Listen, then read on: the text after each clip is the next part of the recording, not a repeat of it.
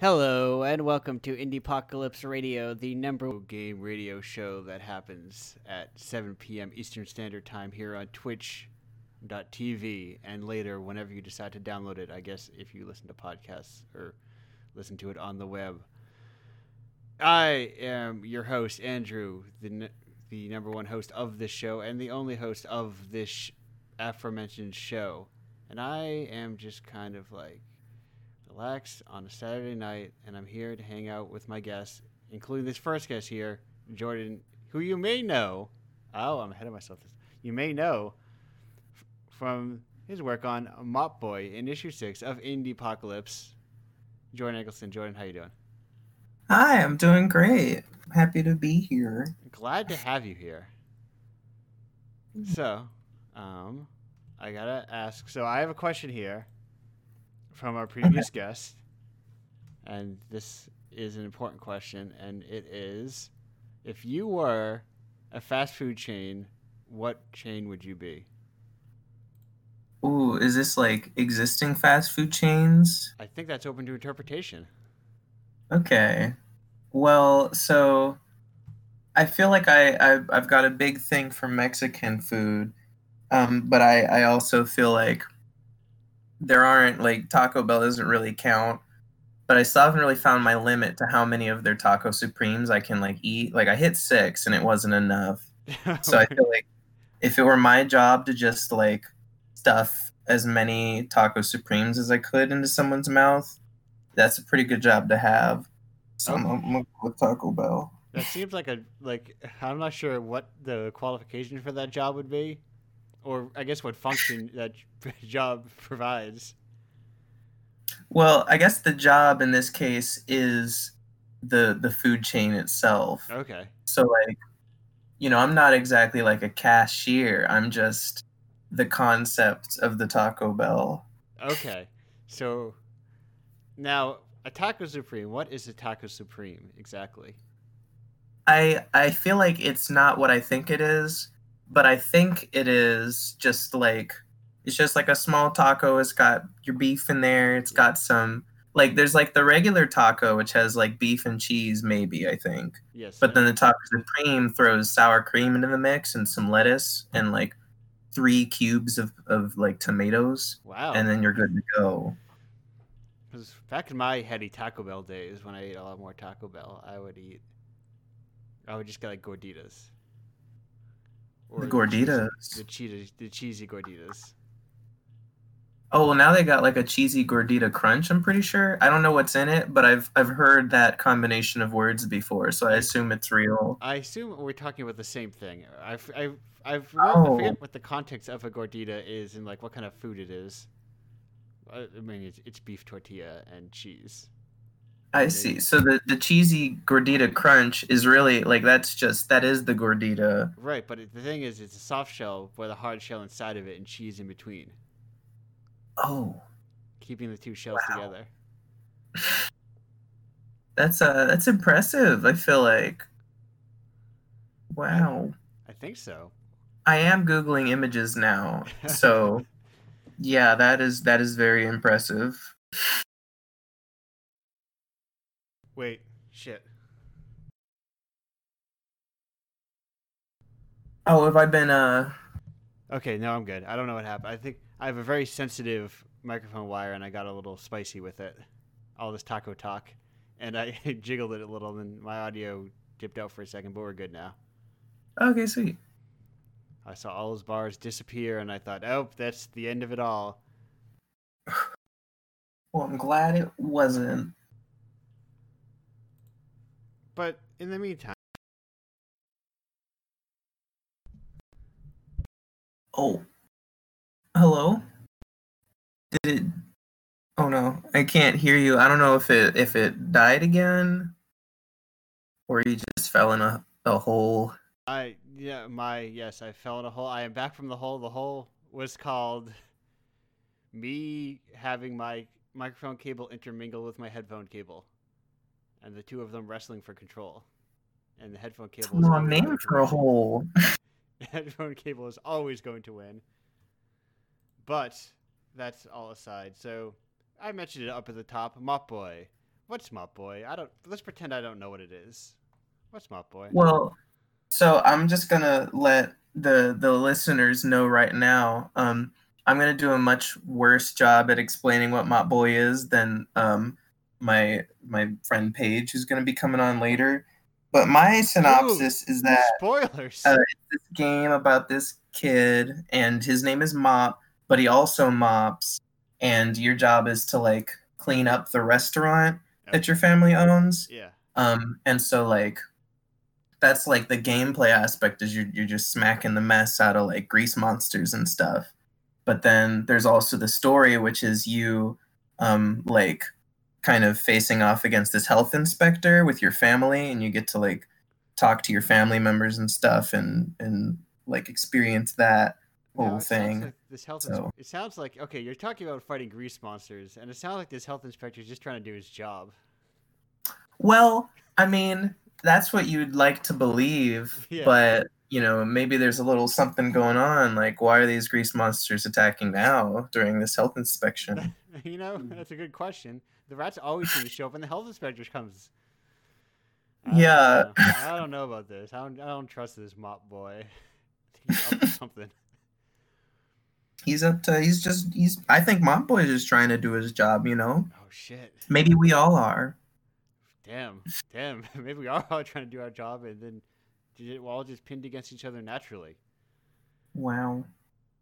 unlocking the secrets of this year. So I have imp- to to go sideways with my usual important question of how did you hear about this? Because you didn't, because I think I emailed you about it. Yeah. Indie Pocket the broader concept of joining it. so the other question, I suppose, is, hey, why did you answer that Indie Apocalypse email? Well, um, I mean, we we read like all of our emails. I'm pretty sure, except for the ones that are like, "You've got an upcoming payment." We don't read those ones. Oh, I read those twice and go, oh shit, what is that for?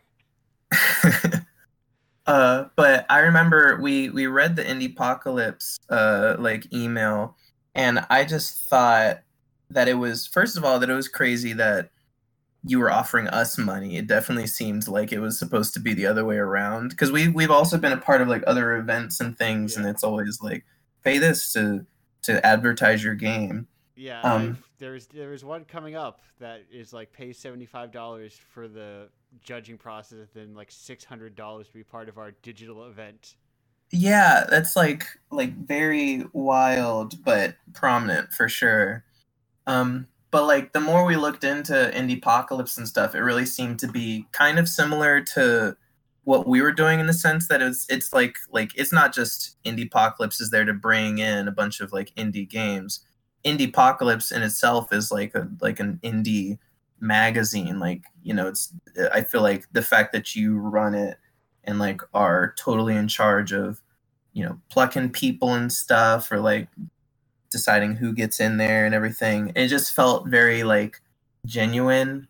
Um and it was just crazy that we were even being offered to like get in there like so early on. It was like issue six. Yeah, um so yeah i mean reading it wasn't wasn't hard at all and then uh responding to it i mean we've always got to kind of get ourselves together because there's three of us yeah. um but uh that was i feel like the more i learned about indie apocalypse the more i was like we should definitely do this like this seems really fun Okay, I'm glad because sometimes it feels like it's weirdly difficult to like pay people. Okay, not not the cover artists are very easy to pay. I just say, "Would you like to make a cover?" And I get sometimes I get emails back like right away, like, "Yes, I would love if you gave me money to do work." Game developers though, they're tr- they're a tricky bunch. I'm like, I would like to give you money for you to do no work, and they're like, mm, I don't know about this. You know, I, I don't know. I feel like people, uh, uh, indie games in particular, uh, or at least the um, uh, the people that make them are, yeah, I'd say like a tricky bunch Yeah, because these are like our babies, you know. And even if it's like, I will pay you money to like show your your child a little, just like to a little pocket of the world. It's like, well, you know, I don't know if like there's a lot of people that get hung up on like, is my baby ready? right. like you know is it like they don't want to show it um because they're not like but also I feel like it, at any point is a great point to show off your game. Like it doesn't have to be a perfect form of art. It can just be Well, I in progress. The secret is good. it'll never be perfect. Ooh, double true. So you just gotta like. Because you can always add more right or take away. You know, you're like, I don't like this. Right, you add 15 more systems. You're like, oh, I don't like these middle 12 systems. Let me get rid of all those. It's true. How many how many collectibles does Mop Boy have? Collectibles. Yeah, Uh, so that I can Well- my character percentage, my percentage completed. Do I? I mean, currently we've got like a goo jar, and if you like clean up all of the gunk in like a, a level, then it fills it up to the top. So like, we got that. Okay, so you said there um, like golden mop heads scattered around the levels. No, like. Oh well, those are coming. Okay, do side quests, I get like platinum do not slip signs. that should be a thing. I feel like. How many? How many? and then of course like the the mandatory um what entire room of the house where you can see all the stuff you've collected Yeah, like.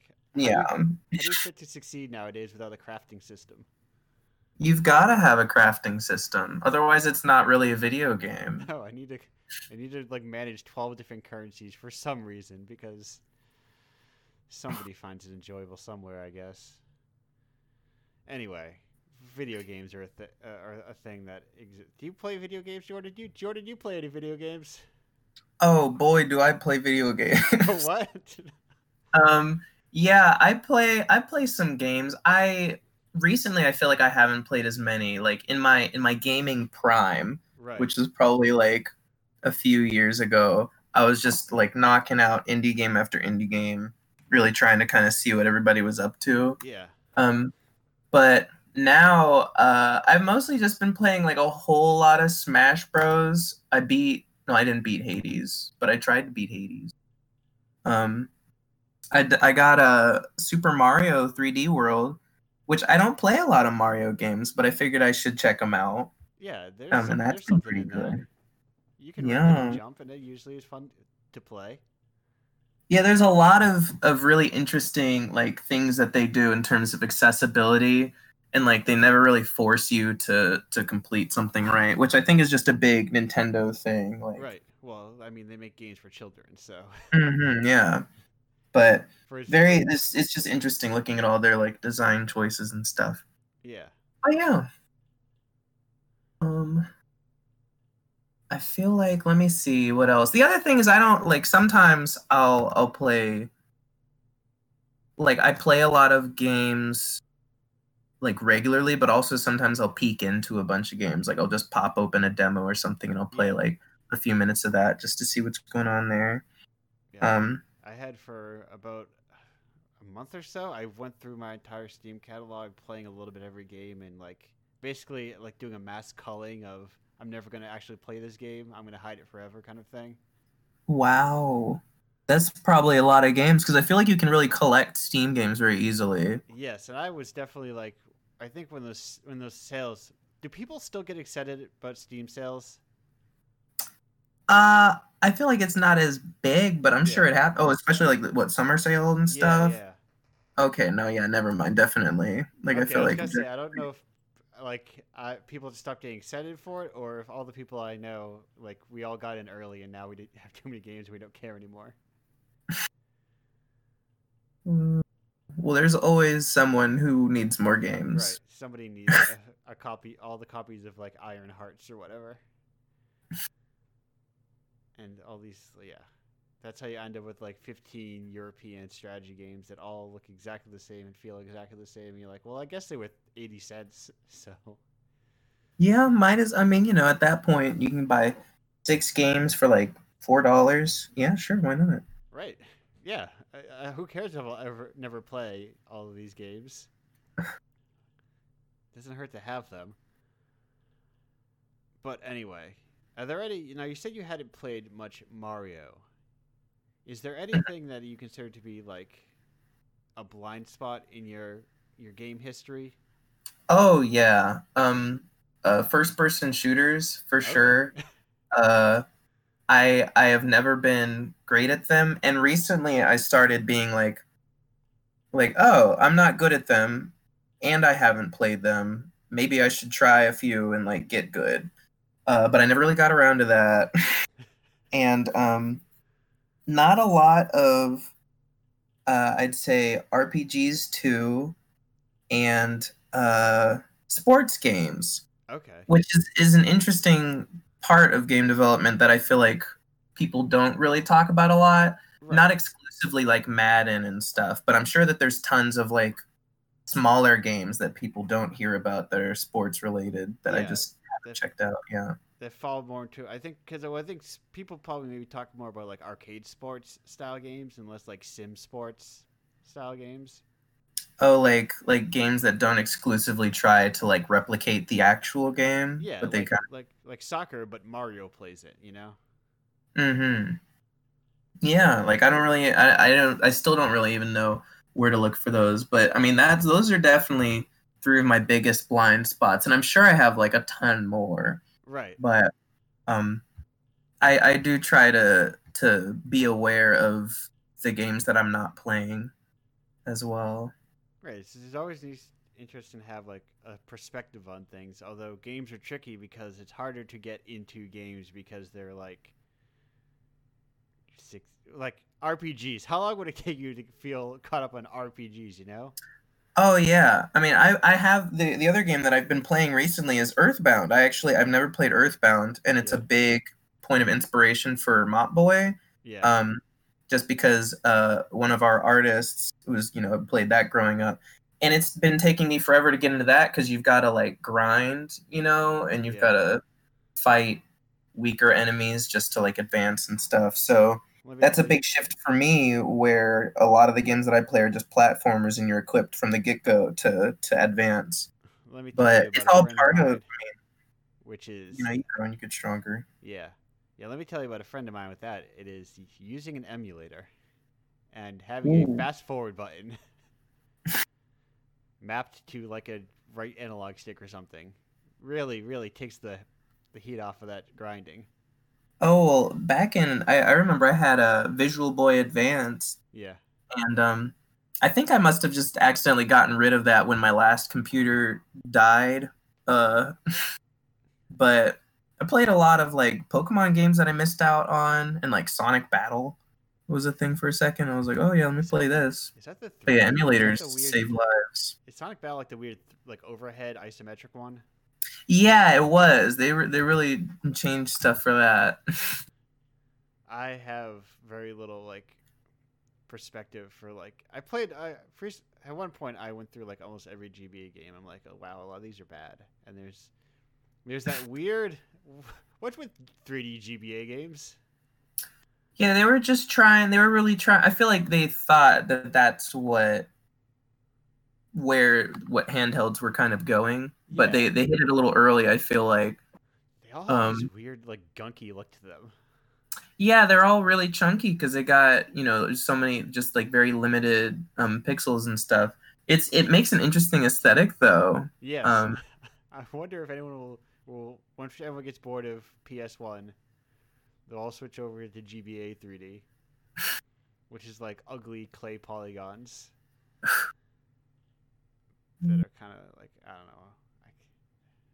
Like, Yeah, they're just they're a little off. they're they tried. Yeah, I I kind of like them in a weird way, but as like they're hideous. They're like bad CG.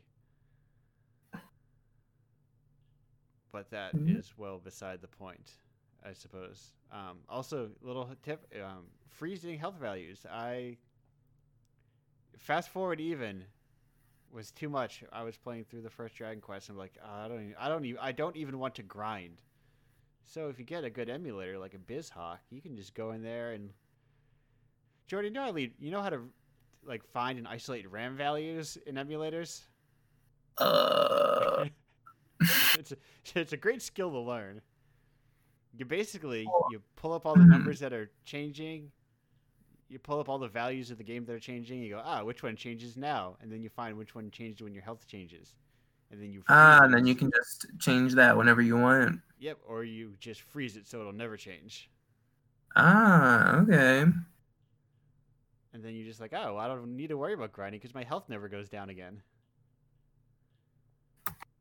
Of the game, who is boss? Games are meant to be broken. Yes. Now I was luckily. Uh, roundabout question: Have you ever gone to any like like game events with Mop Boy, or gone like on done the the game circuit, as it were, Um, well, so what's a game circuit? or just like um shows?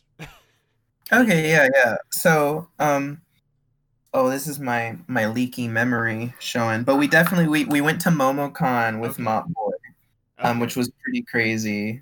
Um, good. Good. we also did. Oh dear. we did. Uh, well, we went to MomoCon for sure, Yes. and I'm not like I don't want to sound ungrateful to the other places that we went. Oh, we went to Athfest, which was kind of crazy. It's this this thing in Athens where um it's not really for video games, but we went there anyway and we were like the only video game there. So a bunch of kids would come over to like our tent and they'd be like, "Oh my gosh, is this a game?" And you know, the adults are like, "Did you make this? Like our kid loves." Yeah. Wait, wait. So that was really nice. So what is Athfest?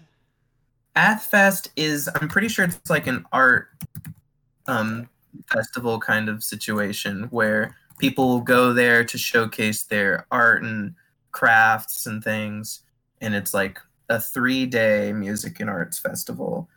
And, you um, just, like, you just say like we have a gate. You just like submit it through a generic art submission form, and they're just like sure thing. Yeah, basically. Um yeah, we we, we gave it a whack uh and it is an art, you know, it's just Yeah. very unconventional that someone would want to showcase their their game there.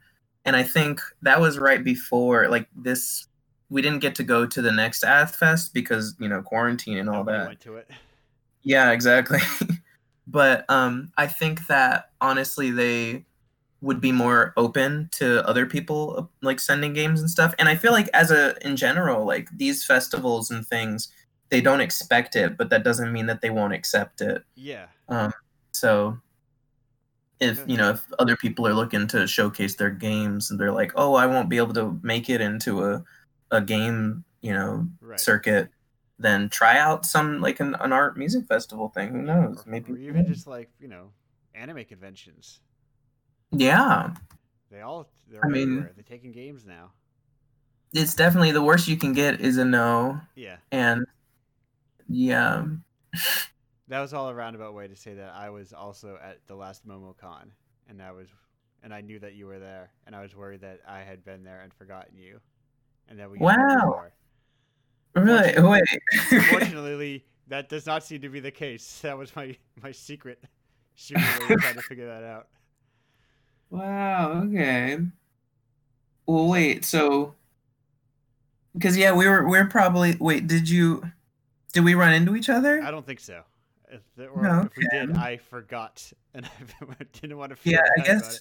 It. Well, maybe what actually happened is we did see each other, but we both forgot, and reality forgot as well. Good, good.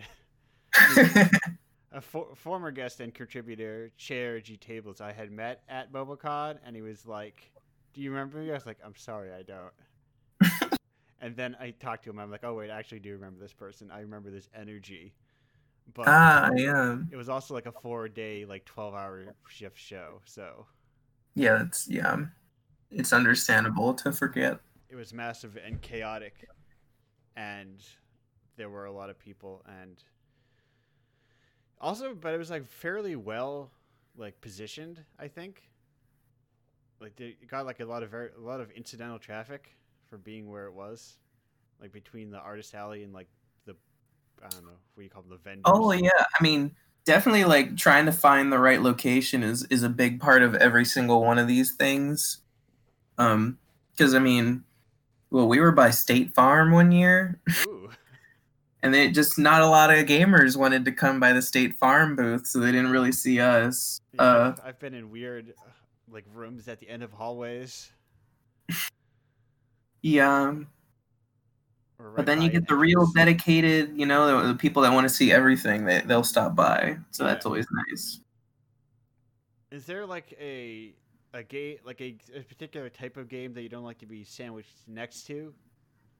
If you were next to a game, Um, Uh, the the flashier, more attractive ones, because then we've got to watch them get all this attention while we have like a person at our booth.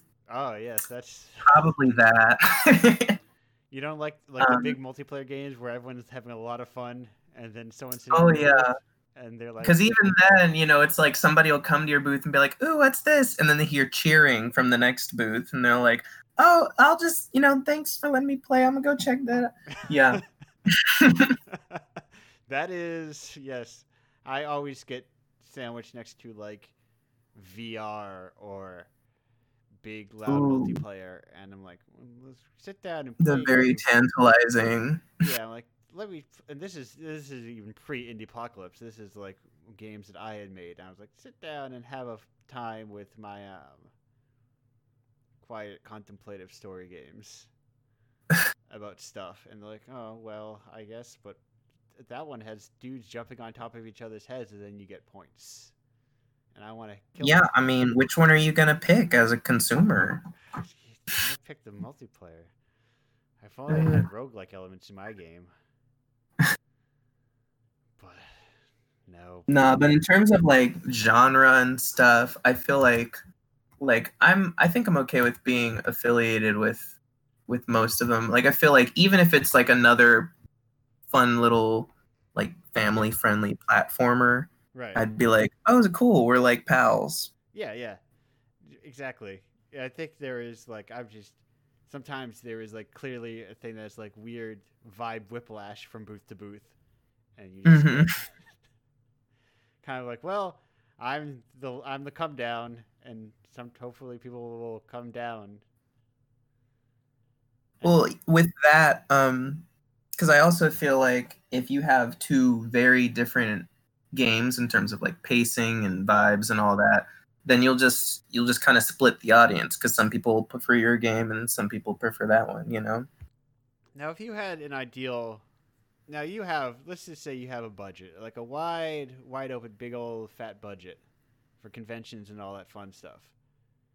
What is the obnoxious piece of Mop Boy swag do you see that you give out that we see around the convention hall for the next three days? Oh, I see. Oh, that's a tricky one. Um, maybe some mops, but Branded mops? I also wouldn't want like like yeah, just like a toy mop, but I wouldn't want people smacking each other with them. no, they banned paddles for that. Oh no. okay, let me see. Well, if I have obnoxious money, Yes, then that means that I can I can pay off the convention to Yeah. Not tattle on me. Oh shit. Yeah. Okay. You, so you're blowing all that money just on hush money. Hush money. yeah, and mops. exactly. I'll spend like five hundred dollars total on like a bunch of mops. Now where now where's know how much where's your branding featured on this mop?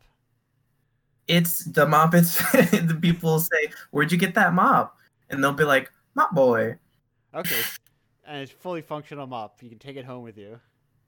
Clean up your Yeah, spills around the well, house.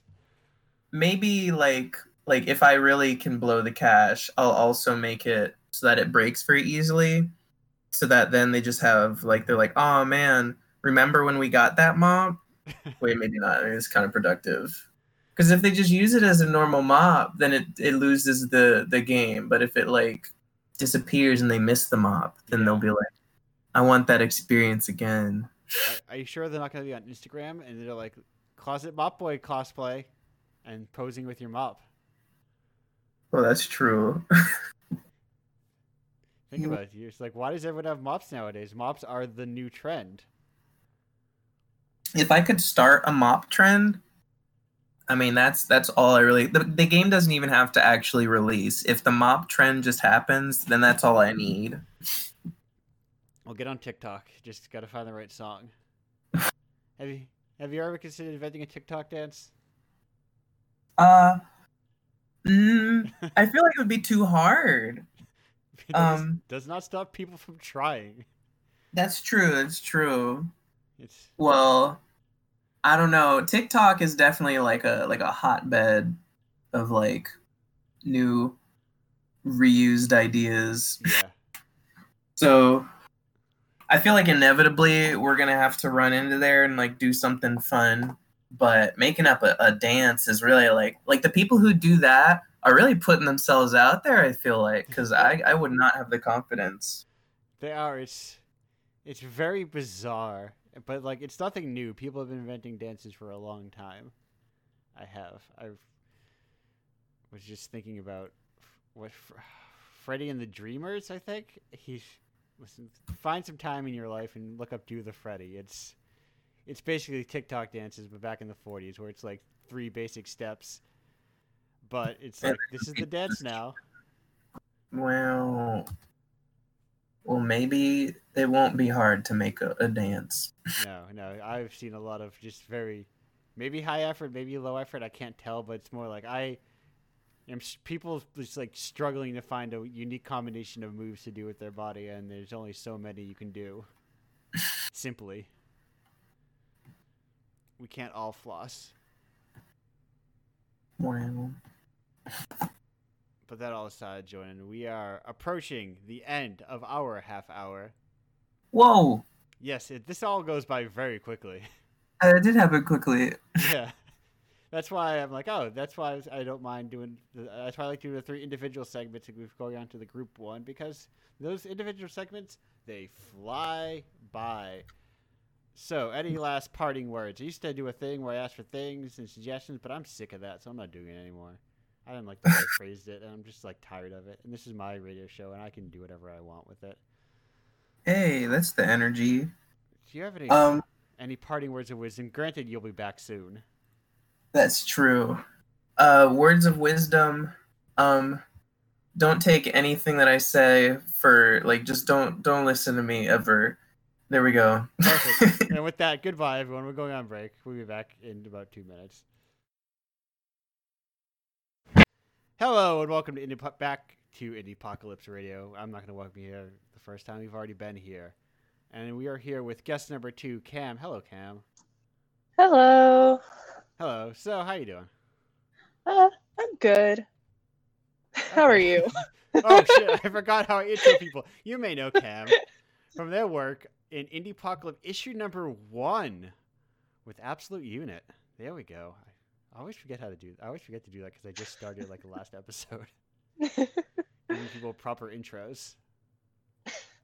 Understandable. I could never run a podcast show. My brain's too like all over the place, oh, twenty four seven. That's you need your brain to be. Here's the secret: is like have your brain be all over the place, but listen to like kind of like pick up topics that they people say during the conversation and like store them away in your brain locker to bring up later. That's smart. That's smart. but you need to otherwise you need to have a scattered energy just to keep things going. Cam, if you were a fast food chain, which one would you be? Oh damn. That's the thing I was supposed to be listening or waiting or thinking about before. no, you. Jordan didn't, didn't get a chance. Now you don't either. um, I feel like I don't. Does like a Denny's count as a fast food chain? Yes. Okay, we're gonna go with a Denny's because like I feel like there's a certain amount of chaos that's just always in a Denny's. I. I can't remember the last time I went to a Denny's. There is one near a Rotary, I think, that I pass by sometimes. I went to a Waffle House when I was at MomoCon, and in my mind, they're somewhat similar. yeah, I feel like I feel like a Waffle House is a bit more violent than a Denny's is. Maybe. That's Maybe, always the vibe I get. Aren't Denny's open like all night? I think so. I think they're like twenty four seven. Yeah, which kind of makes you wish I could go to a Denny's. Just like, Yeah. Have you ever, Cam? Have you ever traveled like late at night and just gone to stores at 3 a.m. because you're awake and they're open? Yeah, I I live on the shore in Jersey, so like there's this one diner that's open 24 like 24 hours a night. So like if we're ever on the island, we're like, "Oh, it's 3 a.m. Let's go to let's go to the diner." and that the other liberation of having a car and being able to travel to to to anywhere you want. exactly. Except doesn't matter now since we're all under lockdown. So we're all. But in, when this world opens back up and we can all go to our 24-hour Denny's in Walmart and be like, I do need this Toblerone at four o'clock in the morning. God, Walmart. Walmart's another like lawless land. yeah, no, I that was in high school when we had cars. I've spoke this is the weird thing about talking to people I've never talked spoken. I guess spoken to, to at least. I feel like we have spoken briefly before. Mhm. I can't remember e- uh, everything perfectly. Probably But- very briefly. Yes. That's that's the tricky thing about traveling in the same circles. Is sometimes like, oh, I don't remember. I may have talked to this person four years ago, and then got basically reintroduced to them. yeah, it's it's scary whenever you go to like game conventions or stuff, and you're like, I feel like I'm gonna know this person, but like I don't know if they know me, and it's like, yes, exactly. And it's like, yeah, that's the weird nightmare is going to be like when this all opens back up and I and I finally get to go out and do game shows again. Is when people approach me knowing me, I'm like, oh no, am I going to become a known quantity? And it, or it's like also I don't know with like this radio show we don't have cameras on in the background. I don't know what any of you people look like. Yeah, that's that's the other thing. I have like I don't I'm not like face blind, but like I'm very bad at like remembering faces. So, like I remember someone's name, but then it's like I have no idea what you look like. Now, this has actually gotten me very good at remembering names, and I'm very bad with names in general. Like I've Oh, talked same. about like stories, and people are like, "Oh, you remember that character?" I'm like, by name, I'm like, I don't know who that character. Like, oh, I'm like, oh, them. I remember every detail about their story, but I just forgot what their name was. I feel that so hard. But ah, I had somewhere, yes, high school lawlessness. You could just trap right. So this is a story I've told this radio show before, but I've never told you this before. So it's about like weird, like metering out.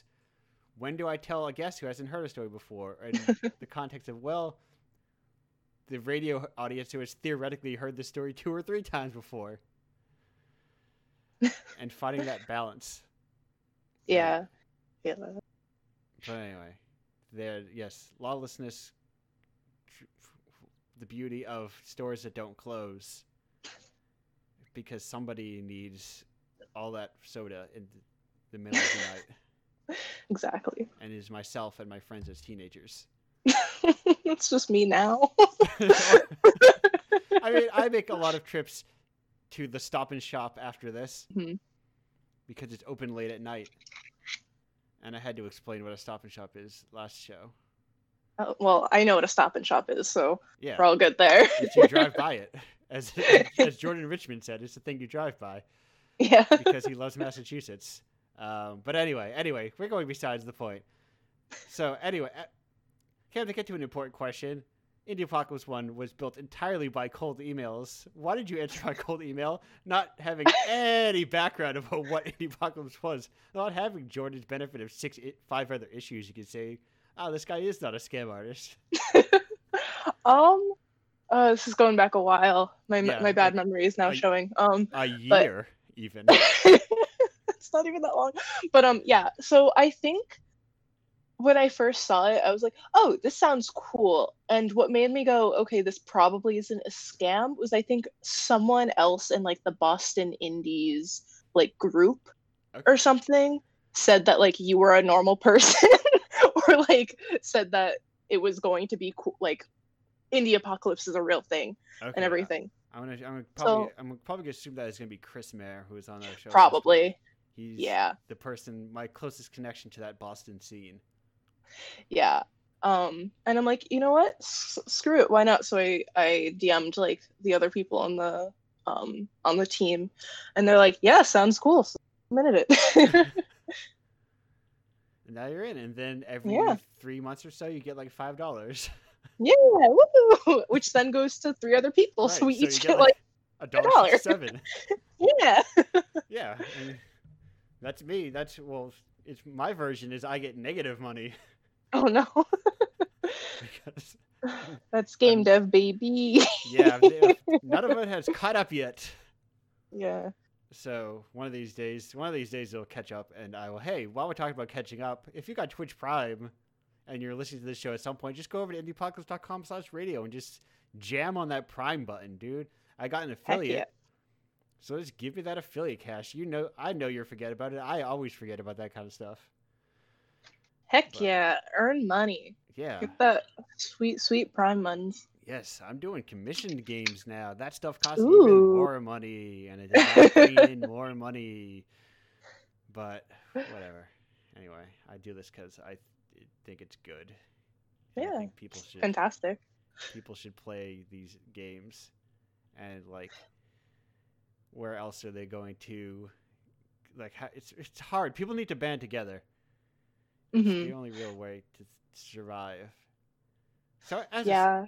As a student developer as it says here on your title um how does it feel that a lot of things say no students allowed um, groups, that is um, you it's just like lie to them and say you're not a student it's weird. Um, I don't know if I've ever encountered like a thing where it's like, no, you can't be in here because you're a student. Um, like I know they definitely exist, yeah but um, I, feel saw like one recently which made me think about that I feel like a lot of times I probably do lie because like I'm close to graduating. Like I'm basically an adult. Um, students are adults. Once, you, once you're 18, you're basically an adult. Yeah, and I I tend to to do games with like professors and stuff. So then it's like, well, I'm not a student. It's Right. I'm exactly we're- college still. exactly yeah, it's fine. Yeah. I think I think the impressions I, I think they'll just like ask everyone for jobs constantly, which seems like a weird thing that I that I don't I don't think people would do really. But yeah, I I yeah, I feel like I don't know, like I I run the game dev club at my school, so like everyone at least there that I interact with knows not to like just go up to someone and be like, "Hey, I do this real good. Do You want to hire me?" Like that. yes. Oh hey, you work, you work at Electronic Arts. You know who makes really good electronic art? I do. yeah, Here's my, here's my resume. I feel like we've advanced. At least like normal people have advanced past that. yes, yeah. I, I feel like that is like, you know, ill socialization is not the fault of being a student. yeah. Like there's some really cool student stuff that comes that, that exists. Right? Yeah. I, there's And, probably plenty like- of very cool student stuff. I, I haven't like I don't check to see what percentage of work in indie apocalypse is made by students. So Yeah. I've had Like- like, a, a 15 year old submit very good games. Yeah, like if you want to see good student stuff, uh just just check out my portfolio. right? Yeah. Just, yeah. Follow me on go, Twitter. right yeah yeah listen there's plenty of 40 and 50 year olds making real horse shit so and getting getting millions of dollars to do it so yeah. i wouldn't Uh, sh- look down on student stuff uh, but anyway absolute unit tell me a little bit about absolute unit and dogs and how big they are yeah, so this was made for a game jam. I believe it was 48 hours Yeah. at the like the Berklee School, uh, college, and that's The- east coast Berklee right East Coast Berklee, yeah. Um, and the the theme of the jam I think was like expansion or something like that. Um, and the one of the composers that ended up being on my team pitched this game. It's like, what if you're a dog but you just get really fat? Yeah. um, and that was the entire concept. And we kind of just all rolled with that. We had like one artist and then two composers slash sound effects, uh, or sound design rather, and we just banged it out in RPG Maker in two days, and it was just like the whole premise was okay, you're a you're a little dog, you want to uh, get an owner, but you don't have one, but you notice that every other dog that has an owner is just really fat. So, so the whole premise of the game is just trying to get chunky so you can find a nice nice owner and a nice home. And I will admit, as someone who has like petted a fat animal many times in his life, there's a certain pleasure to it. yeah, right. My my cat that's sleeping behind me right now is a little chonker, and it's just Now, I thought about this fairly recent, not too long ago, and Cam, would you say it is safe to say that it, there is nothing more like sm- I think I like the term fat cat to describe like you know the wealthy elite because I think there is nothing more content in its life, in its lot in life that is, than a fat cat. Definitely Like like if if you could be a fat cat, like that's just living the high life. I is like I am a beast of prey, a beast of not prey. Yes, beast of prey because birds of prey hunt. Yes, okay, Mhm. that, that line of logic tracks. I am a hunting cat. I have I am one of the most vicious killers in the animal kingdom, but I don't have to do any of that. exactly. You just gotta just gotta be cute. I can just lie on my back and just like hang out. We recently got the a life cat, of a cat. Ooh, that is a big fan of getting its belly rubbed. ooh, Will like that's 100% roll over and just like want you to get in there and then just paw the That's- sky. that's amazing. My cat, like, he does that, but then when you when you pet him, it's like a it's like an attack. Um, it's a Oh. trap. you get so no belly rubs. Yeah, we have a weird ability of attracting stray cats. They just want to live at this Oh. house. But anyway, cats aside, we listen. We, we don't need to talk about. This isn't about cats. This is about video games, I guess. What's Cam net, top three cats in video games? oh God, top three cats. Oh, no. I have to think about video games. Uh, any of the cats I'm in sorry, uh, I'm sorry to burden you with that. uh, we'll go, like the cats in Calico are pretty nice. Okay. um uh the cats in I don't remember what it's oh Catlateral Damage where you play as a cat. Okay. That's that's a pretty good cat. Yes. Um there oh what was the last one? Oh god. There's this really weird dating sim about cats that's pretty nice. There's just a lot of cats in that game. Okay. Perfect. Three cats. Got him quick. Nailed it. Awesome. Perfect. Big, big respect, big disrespect to Big the cat, but I'll allow it and let it slide today.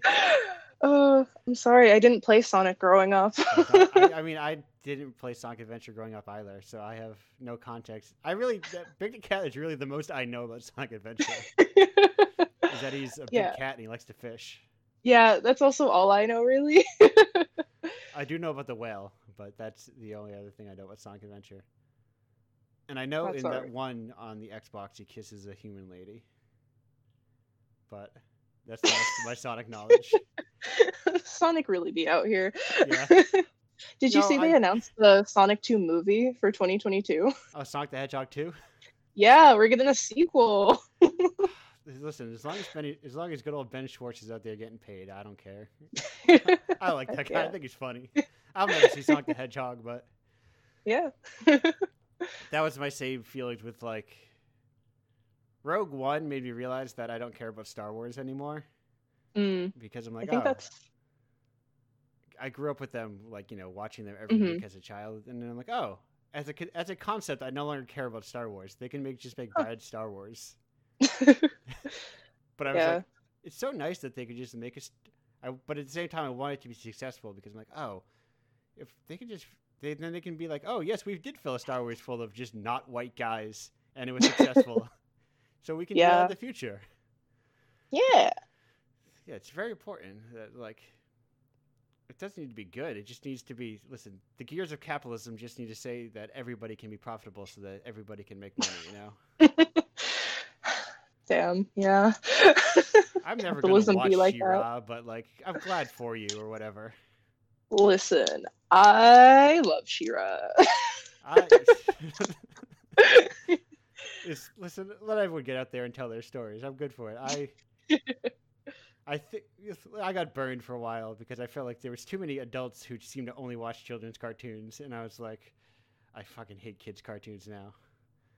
I feel that. I think my like because I watch a few a fair amount of like kids cartoons, I guess, and I think it's just because like at least car- kids cartoons now they like are a bit more than just like stupid. Like Right. at least like with like She-Ra and Steven Universe and stuff, they do cover like some heavier topics that like I wish I had when I was a kid, and I don't know. I think that's what draws people in. No, honestly. no. I, listen, I I I enjoy a decent amount of those shows, and Mhm. I am a big fan. I I mean, the last half of the back half of Adventure Time is just like indie comics, and it's not even pretending to be a Yeah. show anymore. It's like we hired a bunch of indie comics people, and they're just literally just making their comics, but not having swears in them. hmm So I just got burned out on like adults whose apparently only frame of reference is other kids' cartoons. That's fair. That's valid. and I was like, listen, there are other things, you know. yeah that's that's the only like thing that's, that kind of weirds me out is like it is like a kid's space so like you still have to like Right. give that space right. to children Yes. yeah, I listen. I get that you're an adult who's thirsty for like queer content, but you know, like fucking TV shows like Six Feet Under exist. You know? Yeah, it's like sometimes it's just like you can still like love this and everything. It's just just be mindful that it is for kids. yes, right, right. So don't don't scream at thirteen year olds and tell them their favorites are problematic. yeah. Oh, Anyway, video games. yes, video games, right? Um, no, this show isn't about video games. I'd be lying if I said it was. I don't play. Video, we've what it's well torn territory that I don't play video games. Me neither, honestly. Yeah, who, who has the time in the day for those? Too busy making video games, can't play them. I wish I had time to make video games. I barely have time to make video games, and yet just keep Yeah. pumping them out. Did you do Global Game Jam? I did. I actually ran the Boston, or I co-hosted rather the Boston uh, Game Jam site. I believe I knew Um, that. Yeah. Uh, I think Boston Indies tweeted out because we uh we kind of stole their Twitch channel for the weekend. Okay. um, but yeah, I made a game called The Mall, which is just a weird mall that you're lost in. You just explore the mall. okay. And um, I'll have to check it out sometime. Yeah. I say. it's Um, it's but um, cool. like, what kind of like, how do you explore them all? Is it uh direct control? it's just like- it's just like a first person like controller like you can just walk around um we have like i think seven different stores within the mall okay. and like uh the all the rooms all the stores are like their own little cubes and they move around so you have to like catch them Okay. to go to enter a store and each store has its own little quirk okay. it's- when was the last time really you weird. visited a mall? oh gosh it's been too long like Have I- you I don't to think I've been post quarantine? Uh, no, I don't Okay. think so. Uh, I think the last time I was in a mall was like probably over a year ago at this point. Cause Yeah. Well, I mean, everything's over here at this point. yeah, honestly. Well, but there was like I. The last, the the very, the first and last show Indie Apocalypse did was PAX East, and everyone was talking about, oh, things are getting canceled, aren't they? And then Yeah. everyone locked down, and that was I, the end of February, I think.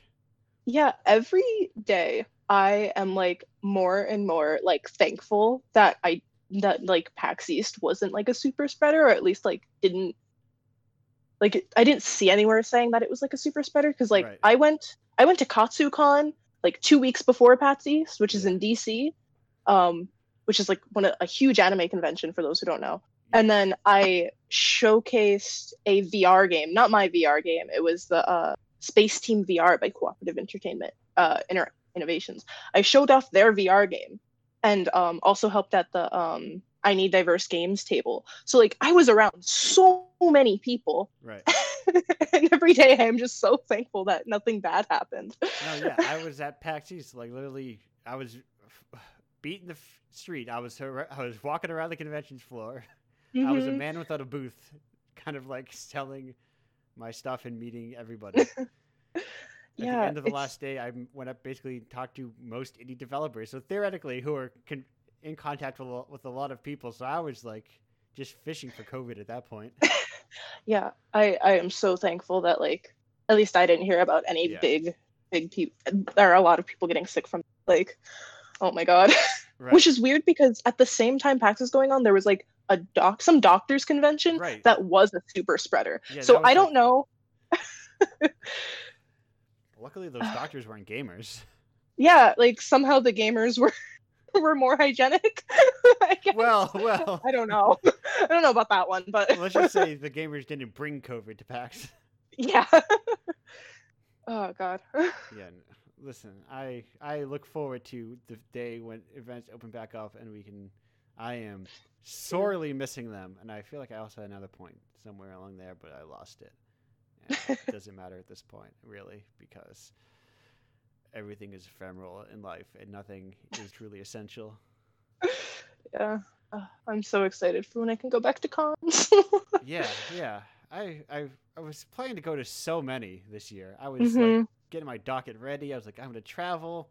yeah Because a big thing that I that stopped me before is like unless you have a game that you're selling, and I don't think most indie developers go with games they're selling. Indie thing, game development at least is a weird thing where it's like you go there to show off things. You're doing a preview cycle, not sell Mhm. things. Yeah. So like I could theoretically make a lot of money back, hopefully, or I could turn even a profit with this stuff. I, was my hope. yeah. it's always the hope. and then pass all those fun savings onto the developers after the fact. yeah. That's that's my hope. That's my dream. I like my idea is that like you know no one's gonna get rich off indie apocalypse. It'll be like listening to like actors on podcasts talk about how they were in like a com- like a commercial for Microsoft in a bit part and they get like a 10, do- 10, 10 cent check in the mail every so Mhm. so often. It's like oh yeah, I was in that Bing ad.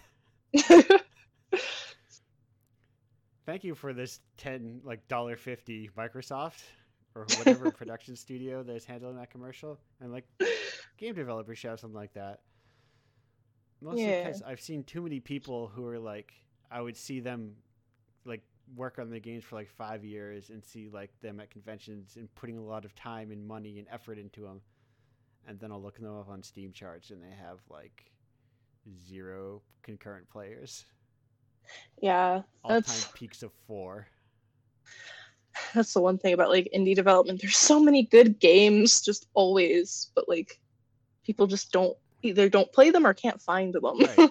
It's almost as if they're like this is an apocalyptic scenario Mm. indie, indie video.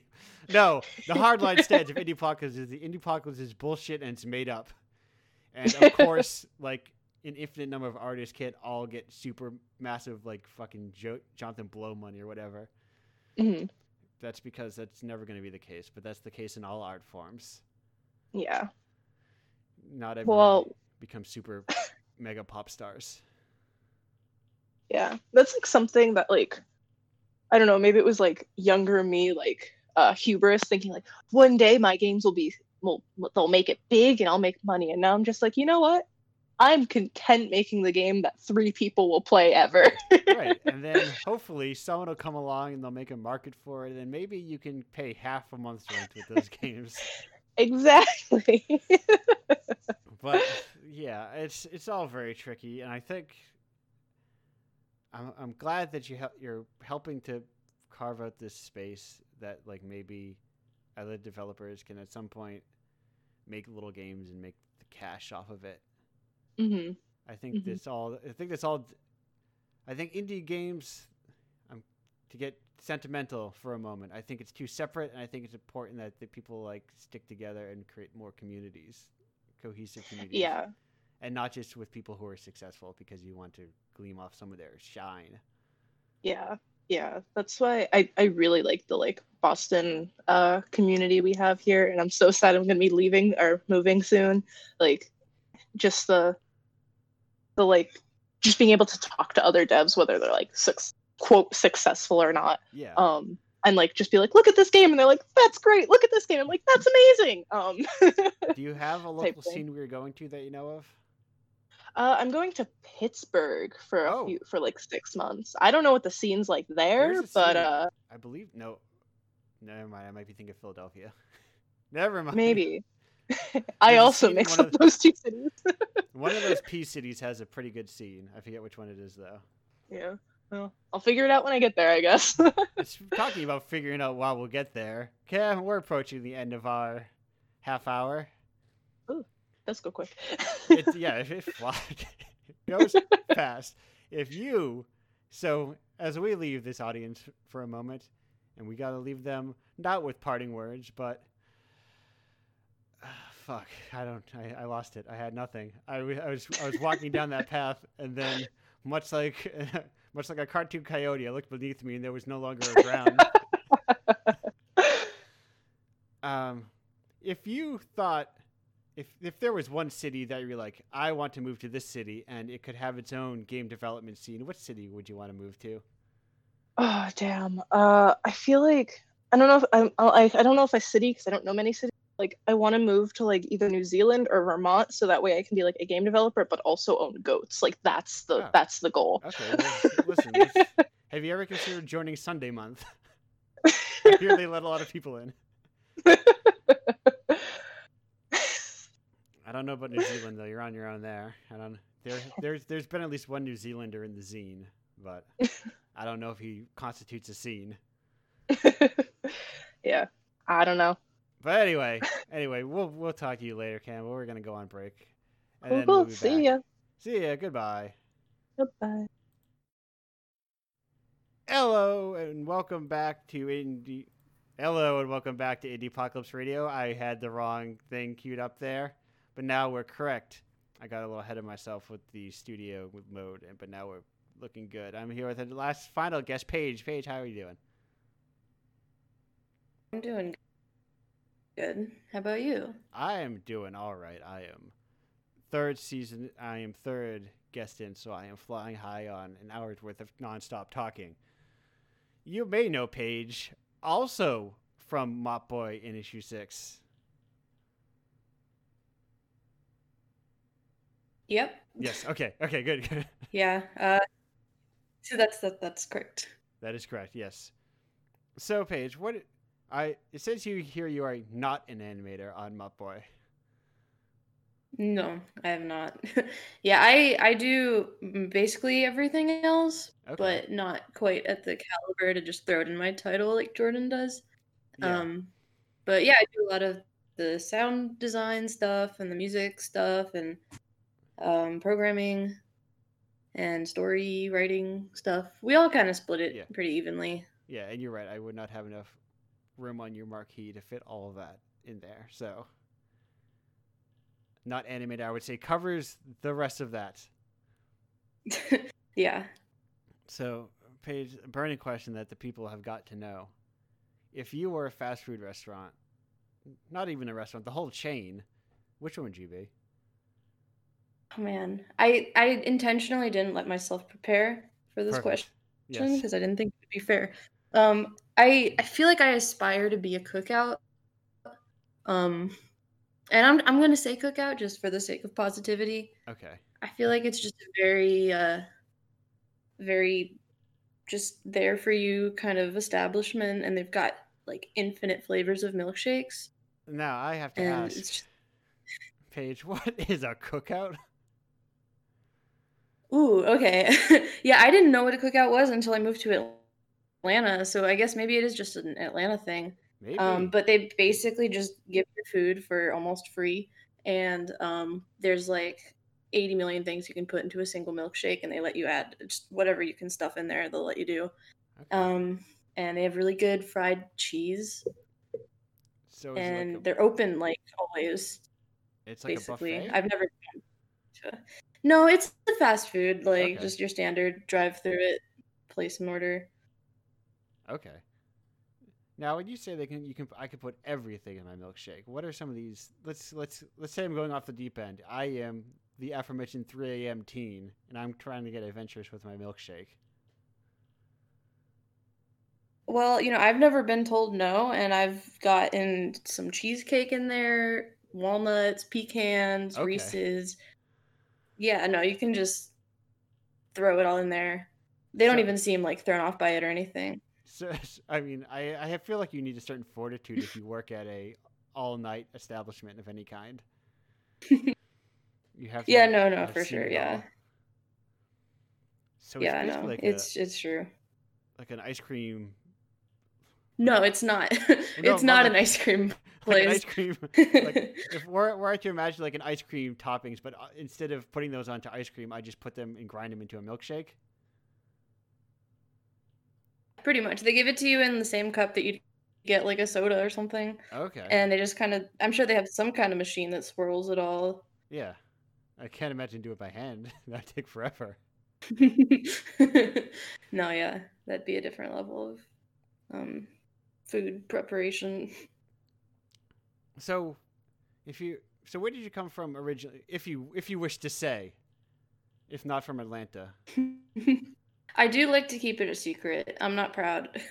uh, I'm from South Florida, Okay, so Fort Lauderdale ish area. so what's a what's a Florida specialty? Do you know? Or or actually, Uh, I guess to to go back a question I had oh, many many episodes back. Is there something that you got that was like a normal thing you got in Florida that you didn't realize was like a local dish until you had left Florida? Uh, yeah, there's a place called Pollo Tropical that I love. It's another fast food place. Um, and they are basically like a like Chipotle but less refined. I, I guess I don't know if you, you can call Chipotle refined, but Uh, Pollo Tropical is even less- at least. Yeah, yeah, yeah. They try.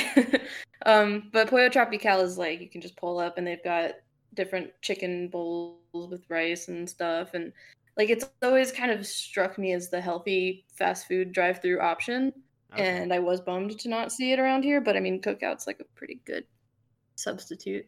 I wish so. Now I am a. What what is the- milkshake aside? What would you say is like the cookout like staple dish? Man, they definitely have one, and I wouldn't know it. uh, I I don't want to guess and be wrong. Well, well what, what, what is something I could order at a cookout? You could get corn dogs. You could get quesadillas. You could get burgers. They've got like pulled pork sandwiches. Okay, all right. So this is like, like an everything kind of thing. Yeah, yeah. Okay. This is turning into a cookout commercial, and I really didn't mean for it to. Uh, what's But cookout's okay. slogan? Do you know cookout's slogan off the top of your head?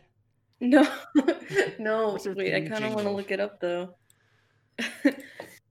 Um, I've never seen a cookout commercial either. Neither have I. When I was in Atlanta, no one even told me about cookout because I, I specifically asked people, I'm like, what should I get for food here? I feel like somebody told me to go to a place where you just drink turkey gravy or something. I was like, I don't know what you're talking about, dude. That's crazy. What? I don't know what he's talking about either. Have you have you been told to go to the varsity? Maybe I. Granted, I was there for MomoCon and I was there for like three days, and I asked this on like the second to last day, and then I just went to the Waffle House. That was between my Yeah, no, that's and fair. the convention center. The varsity is like the very famous Atlanta cheap burger joint. Okay. Now, see, I wish I could travel and do these things again. When I was Yeah, in me too. Columbus, I there was like a some disused warehouse or factory or something that turned into a like a open air mall that had very good food in it. I got like a ramen bowl and donuts. Pretty- I've been to Columbus before, but I had to hang around the like college campus area. Yeah, yeah, yeah. I mean, even college campus areas are nice because, like, inside of MIT, they have that is the Massachusetts Institute of Technology. They have like a good Mhm. burrito place. But n- alas, no more. I live in a town of no food. Dang, wait, where do you where do you work out of? I work out of Massachusetts in an undisclosed, undisclosed smaller town. Sorry, sorry. No, that's fine. I it's like if I lived in Boston, I'd be I, like I live in Boston. I don't care. There's so many people in Boston who give a shit. But it's a, it feels weird when you live in like a less populous area to say where you live. Yeah, yeah, I feel like someone could just bump into you if they happen to fly over there. Right, right. It feels like oh, that's it's a lot easier to find someone. When I send out physical copies, it, I got a PO box, but I'm like even a PO box feels like it narrows down my lo- my address too specifically. So I just write indie apocalypse for the return address and hope it just makes it there and never gets needs to get returned to me. And so far, no problems as far as I know. That's good. So adjacent to questions I asked earlier, when you were told about indie apocalypse, what made you go, "Ah, yeah, this thing does sound kind of interesting and not a scam"? Um, well, I remember Jordan was like the main driver of that, but I was definitely looking over his shoulder for some of it, and um, I thought the zines looked super cool, and also I might be like way off and completely wrong, and if so, you don't have to answer this, but um, did you have like an itch page with games that you've made? I did, yeah. Yeah, okay, I remember looking at that and being like, I really like this vibe. Okay, I, some of those games I've been I've called a lot of them off of there because indie apocalypse has just been getting there's so many issues now, and I'm like ah, now that people are looking at this, I feel bad about some of these games. Oh, you shouldn't. but I left off the ones I feel least bad about. that's, I guess that's fair. Was there one where someone fights with like a mop or something, or am I making that up? too? No, no. Okay, yes. So there was one, and that's so the artist Zach Gorman made something a long time ago, like a fake um, arcade cabinet for something called Mermaid Manor, and I half made a game about that idea. And then I kind of occasionally think of going back to it and making it again, like properly. So yeah, there was a it, and I was like, someone. Oh. Yeah, yeah. I was like, someone already made our game, so we can't make mop. Nope, I was wrong. There was another Oh, mop no. game I also made. Shit, I have mops on the brain. no, there was. mop I guess they were both time. for um, a game, but a game by its cover. If you know that game jam, which is Uh, I don't think so. So there's a thing that happened in Japan primarily for a po- for a period of time. Now it's very much more international, or or Westerners really fucking knuckle their way in there, depending on your perspective of things. But they were, it was like a art ex- art exhibit of making fake Famicom cases, like cover art. So the game jam was about Uh-huh. making covers based on or making games based on those covers. Okay, that's a cool concept. so I was also going to make like um that was the most recent thing I was I made while I was at Kineticon like pr- I coded a lot of it while I was there and nobody was going to the booth and I got bored. And I was making another game I forget what it was called something about mop it was based on one of those cases basically. So actually there was another mop game I made. Where you like would soak your mop in water and then like hit a broken light bulb and then you would get electrical mop, I guess. Oh yeah.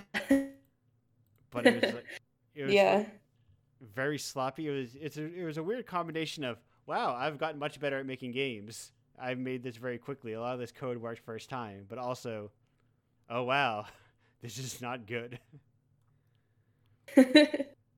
I I mean, I thought it was pretty cool. Yeah, it's definitely like a lot better for like the time period, like in terms of like the art and like the game itself. It's a lot better than I could make typically in like the allotted time, but yeah. Anyway, I'm I'm looking at now. I'm like, oh, I should. God, I wish I could make games. How do you find time to make games? It is hard. We devoted the most uh, the global game jam to just working on Mop Boy. It was a Mop Boy jam. Perfect. Yeah, I I have skipped on like doing all game jams since then. Like I I used to do a lot of those. Have you ever done like um global game jam otherwise or like even like other game jams like really dedicate yourself to that time period? We've done the global game jam for the past three years, if you include our Mop Jam this year. Um, the first year we made Mop Boy, and that's how it started. Um, second year we made a game called Taylor's Tech Solutions, and yeah, that third year was just us mopping. Wow. So But yeah, we've kind of turned it into like a little tradition where we Yeah. always try to do the, the global jam in some capacity. Okay, and always as like the Mop Boy team. Yeah, yeah, the three of us. All right, yeah, because I've. Have you ever done any like game jams where just like, hey, let's get a bunch of strangers together and figure this out? We've definitely like thought about just kind of grabbing random people and making a game, but I feel like the way that we act at game jams is just too absurd. Okay. And the way that we act when it's 3 a.m., we kind of feel like we should just keep it between us. um, we have this uh, part of our game jam tradition is we have this thing we call mop water, yeah. which is just a mixture of Monster Energy drink and um, this like pre-workout powder stuff that you add to liquid, and that, that's kind of just what drives us for 72 hours or however long it is. Yeah, I I don't really drink too much energy drinks, or that is to say, I drink none of them, except at events when they're giving them out for free. So at one point. I, I think the most I've ever drank a Red Bulls was at like when I was at Ohayocon and Red Bull was sponsoring it, and there was a thing there, and I just like was chugging Red Bulls because it was the drink that was available. Same with like a yes, weird. events where they give it out. Go ahead. Yeah, no, I. Indie Apocalypse rule number one: If Andrew is talking, just talk through him, and he'll shut up. Uh, no, I was just gonna say that uh, events where they're giving it out for free are dangerous. Yeah. Like I used to be very into the whole Monster Energy drink stuff when I was in college, and then I stopped, and I was proud. And then I went to DreamHack to show off Mop Boy, and they had like Mo- or Monster Energy coolers where you could just walk up and grab however many. Like they just Yeah. wanted you to take them. Yeah. as- Yeah. I will say, as on someone who used to drink two liters of soda after school, like maybe multiple times a week, and who just stopped, and when you go back to them, it tastes like dying. It tastes like you're pouring. I still like the taste. I. I, I taste like- it and I'm like, this is what I've been wanting. No, I I think I can get. I think I push past it if I try, but like, I'm like, this is. I'm pouring syrup into my mouth. you would hate mop water because the pre-workout stuff makes it taste like super super fruity on top of the monster flavor. I don't. I think at my water bottle still smells like it. I think at 3 a.m. I could get into it. That's because I was at Yeah. Indiecade and it was very hot out, and I was probably a little sick, and I drank like four to six to eight collagen waters because they were giving them out for free, Dang. and I would not recommend collagen water. Um, it feels like it's some kind of scam. I think, and What is it? I feel like it's probably not what it sounds like to me that it is. I think it's water with collagen in it, like flakes of collagen. What is collagen? It's like. Oh, okay, so it is like something solid. Yeah, it's like skin stuff. Let me Skin. point search. What is collagen? I feel like it, in my brain it's like skin stuff. Ba ba ba. Connective Like from- tissues to the skin or what kind of cartilage. skin stuff?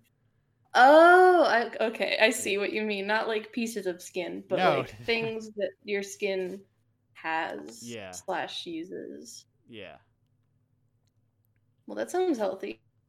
uh, you know, Get in that some hot LA sun, it was everything I needed. But yeah, there's those people just keep giving me more of them, and I had to talk the entire time. And so, so what is what is showing DreamHack like? Uh, so DreamHack was the one where we were next to State Farm. Okay, is that in Austin? uh, no, it was it was in Atlanta. okay, Uh, there's like a billion DreamHacks, aren't there? Yeah, yeah, there are. Um, DreamHack was it was an experience. uh, I had a lot of fun. That was the one with, also with the Monster Energy drink coolers. Also, I, maybe that's how I brought it up. Yes. But um, there was like a ton of just kind of esports stuff going on everywhere, and like the caliber of indie games that were there were like insane. Like people with crazy budgets, or like people with just a ton of experience that had been working on a game for a while. now, Paige, had a really polished a huge game. budget. God, Paige, what's, what's the no. Buck Boy budget we're talking? We're talking six figures, seven figures, eight figures.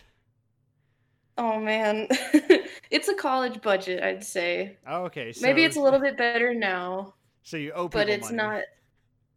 not oh man thankfully not but um i mean you know we have application fees that we can cover Yeah. But we're not we're not paying out dreamhack to let us give out mops to hit people with Yeah.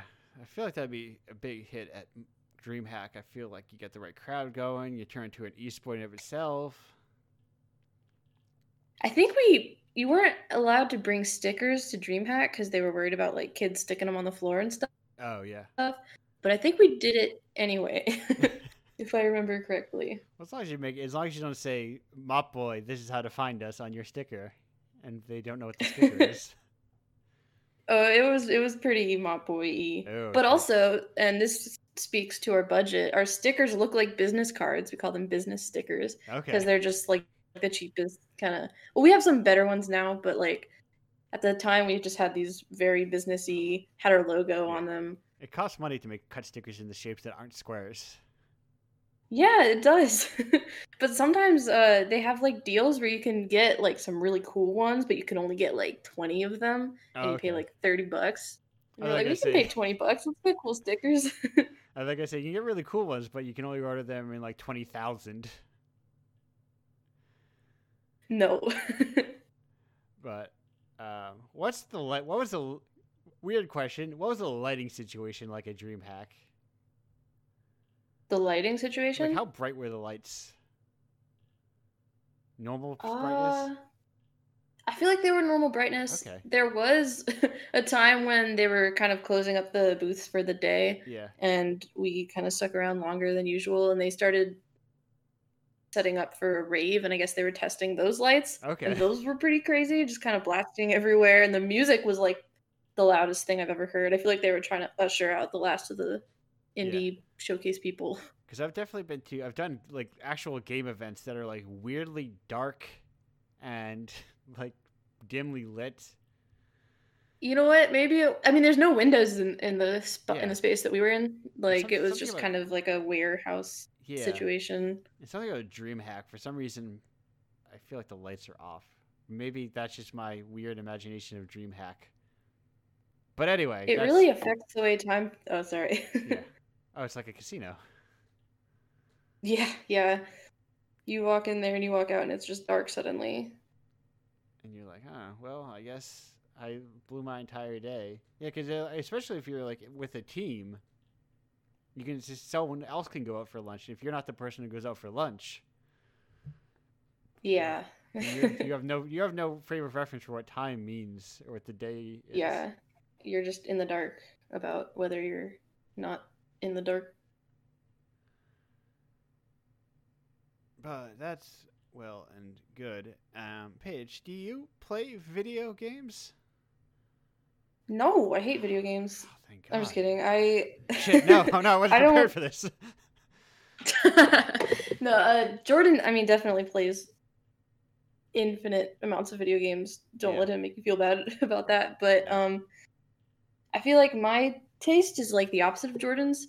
Like I'm very into like Overwatch, and I've been into first-person shooters kind of throughout my life, and also sports games like Madden. And my favorite one is super old, and it's called NFL Street and it's just like this crazy kind of like pickup game kind of grungy style where you can just pizza toss people and Yeah, yeah, I, like, I remember the stiff arm them and they go flying the street brand of EA. Was it EA that made those games? I don't remember. yeah yeah i think so Okay, I think I had a friend who had Ballers. No, wait, that was Midway. Same, same aesthetic, same feeling. That being, but it was a basketball game. All right, i feel like they had an nba street maybe They did have an NBA Street. I think that's why I was thinking that. But I was like, oh no, they just named. They obviously entered. They named NBA Street. Why would they make a different name? I don't know how brands work. But, oops. Oh, I gotta get. Uh, I got ahead of myself. Sorry, I got sidetracked. I had to set up my next scene. I remembered I needed to do something, and then I remembered it, and I did it. All right. So, video games. Don't need them. Don't care for them. Don't need. Mm-mm. Put them. Put them in the back get them out of here yeah What is your feeling about traveling very late in the night to get food? Pro, con, yes, no? i'm very pro pro traveling in the night to get food for sure yeah i ah, feel like i'm getting old though like younger me and by younger i mean like 19 year old i'm 24 so like Oh, not talking so young. ago I but mean, I'm older, but I'm older, but like not notice. I'm I am I have crested up above. I don't. I can't. I can't let people. They need to think I'm young, so that the millennials will join my zine and think I'm cool still. Damn, I definitely shouldn't say that. I feel like 30 isn't old anymore. Yeah. No, listen. I'll let me. Let, if, if someone of secret indeterminate age, let me tell you, thirty is not that old, and you can still respect and have Zoomer energy at thirty, hmm and respect that kind of like Yeah. lifestyle. And listen, this, the real secret is all those, all those old people you knew growing up. It wasn't that they got old. It's that they were just always probably pretty boring. Yeah, no, I I think you're super right. I feel like that's definitely true. So as long as you don't let yourself become Like, I- boring, How old are you? Yeah, yeah, no, I don't plan to. yeah, I feel like I know plenty of pretty cool oldies.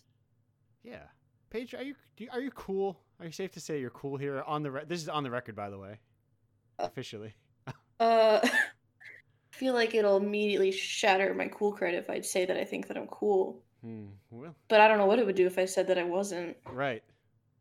Well, it's just but the best thing to do is as you did and just dodge the question. I feel like the best thing to do would be would be to be like, I don't care if I'm cool. Oh shit. It's like that's the coolest answer. that is in fact the coolest answer but in in knowing it and thinking about it too much and deconstructing it i'm, I'm sorry to bring it to you paige you're not that cool anymore but oh man, that's okay. yeah. I didn't care to begin with. oh shit fuck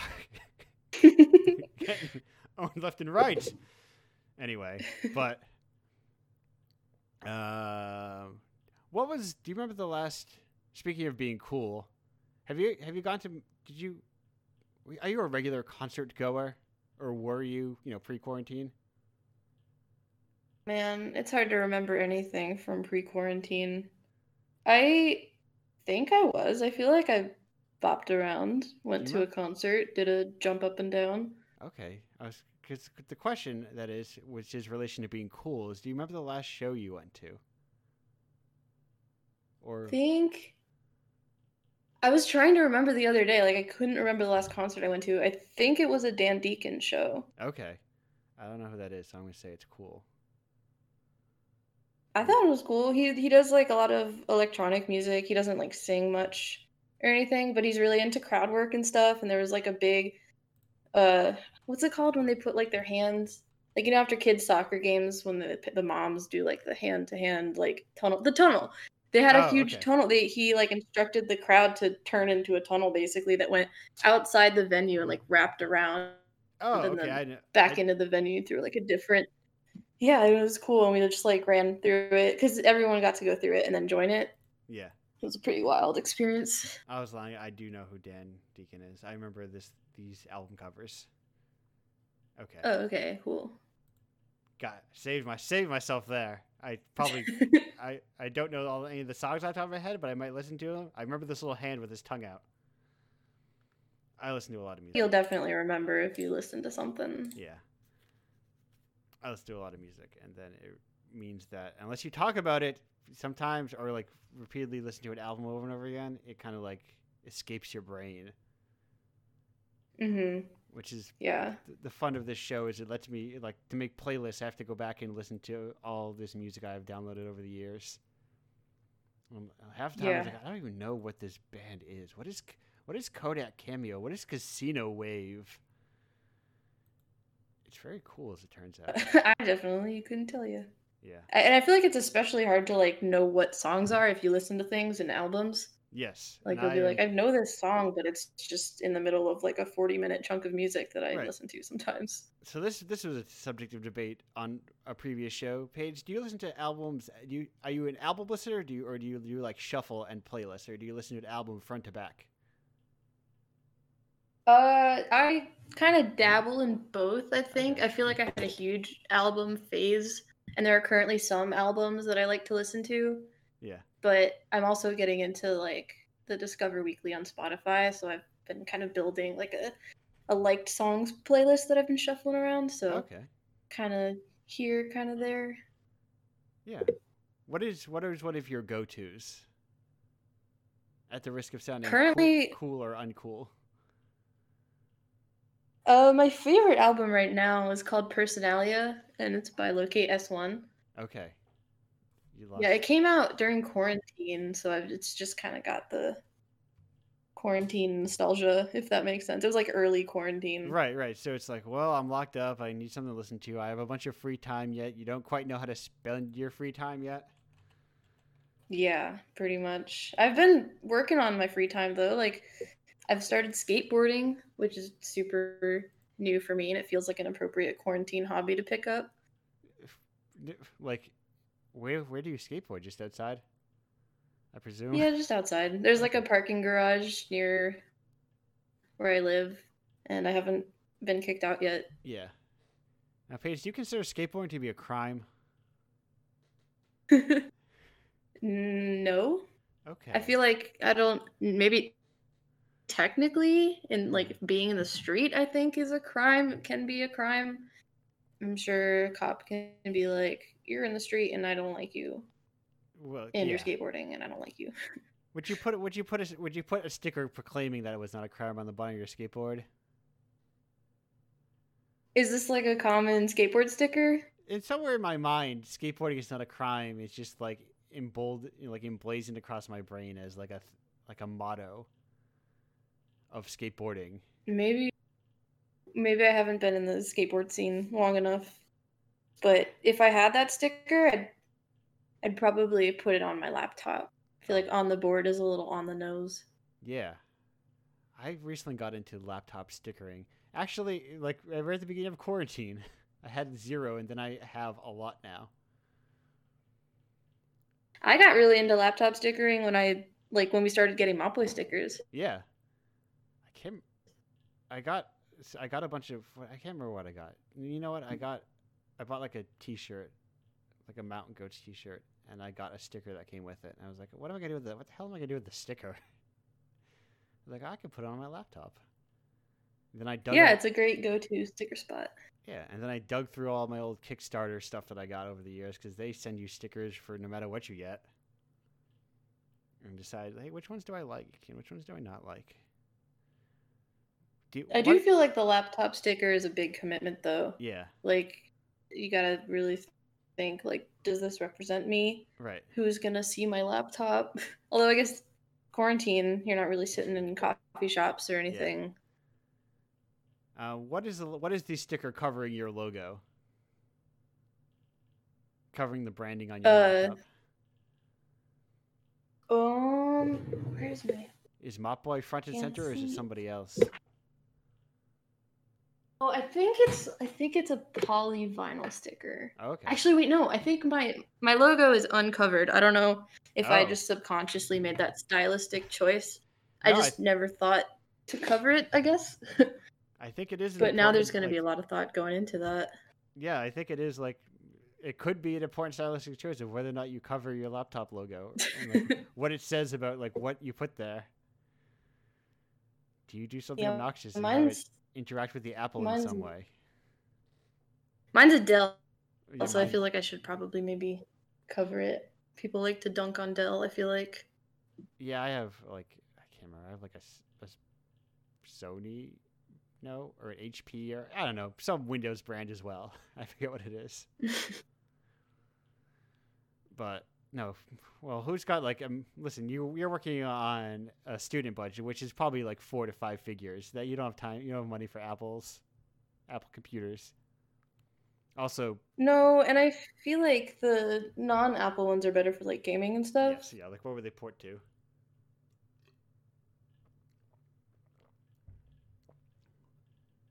like you don't you because you need like like an apple do you need what do you work in unity i'm just gonna take a guess unity Mm-hmm. Yeah. Do you need like an Apple OS to port to Apple with Unity? Actually, I don't know. how to answer that question. I think I did try to download Unity onto an Apple before, and it was a big no. Oh, okay. So I feel like there's probably something you got to do. Yeah, and I am. Maybe. I'm. Listen, I'm getting to the the hard technical questions that I am not equipped to ask nor answer. Let's avoid technical questions. Yeah, for the mo- same. What? Sorry about that.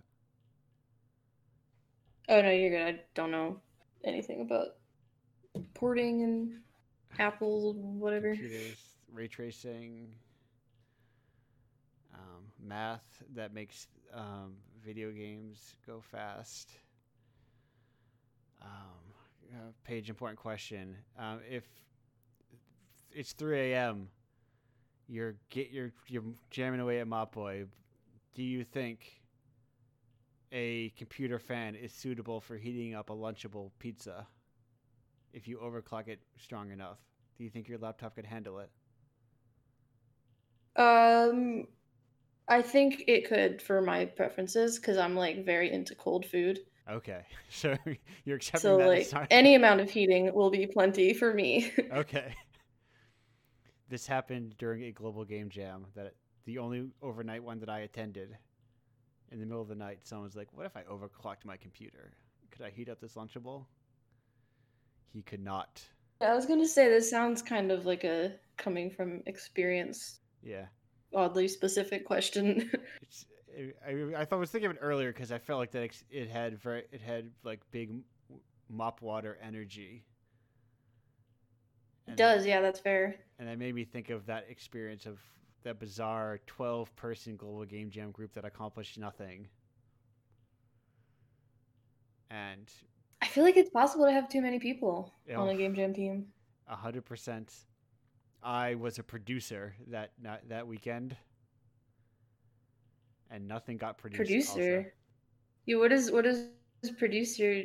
What is that role in a game jam? well i learned that what a producer was that night it's you organize everything and make sure people stay communicating and figure out what your what your pipeline is and decide important. Hey, you know what? We can't finish this. Let's. What do you have on your Plex server? Let's hook it up to the projector in this library. It was a mess. I reckon. I don't recommend massive teams. Nothing got done. And then, I, I the game idea. I ended up making it myself in Game Maker like in five minutes or like less time because I don't know your opinions on this, but they were using for some reason for like a puzzles they were using Unity's built-in physics, and I am not a fan generally of built-in physics because I think they're sloppy and imprecise, or at least how people use them for the most part. They feel like clumsy if they're not used well enough. Yeah, and I feel like puzzle games kind of need to be precise. I mean, I guess it depends on what kind of puzzle, but Yeah. The idea was the idea was and now I think of it was not unlike Oh no, it's not called Trapped. What's the real name for that game that that was called Trapped that one time? The game about you make traps and trap people in them. uh, I don't think I know what you're talking about.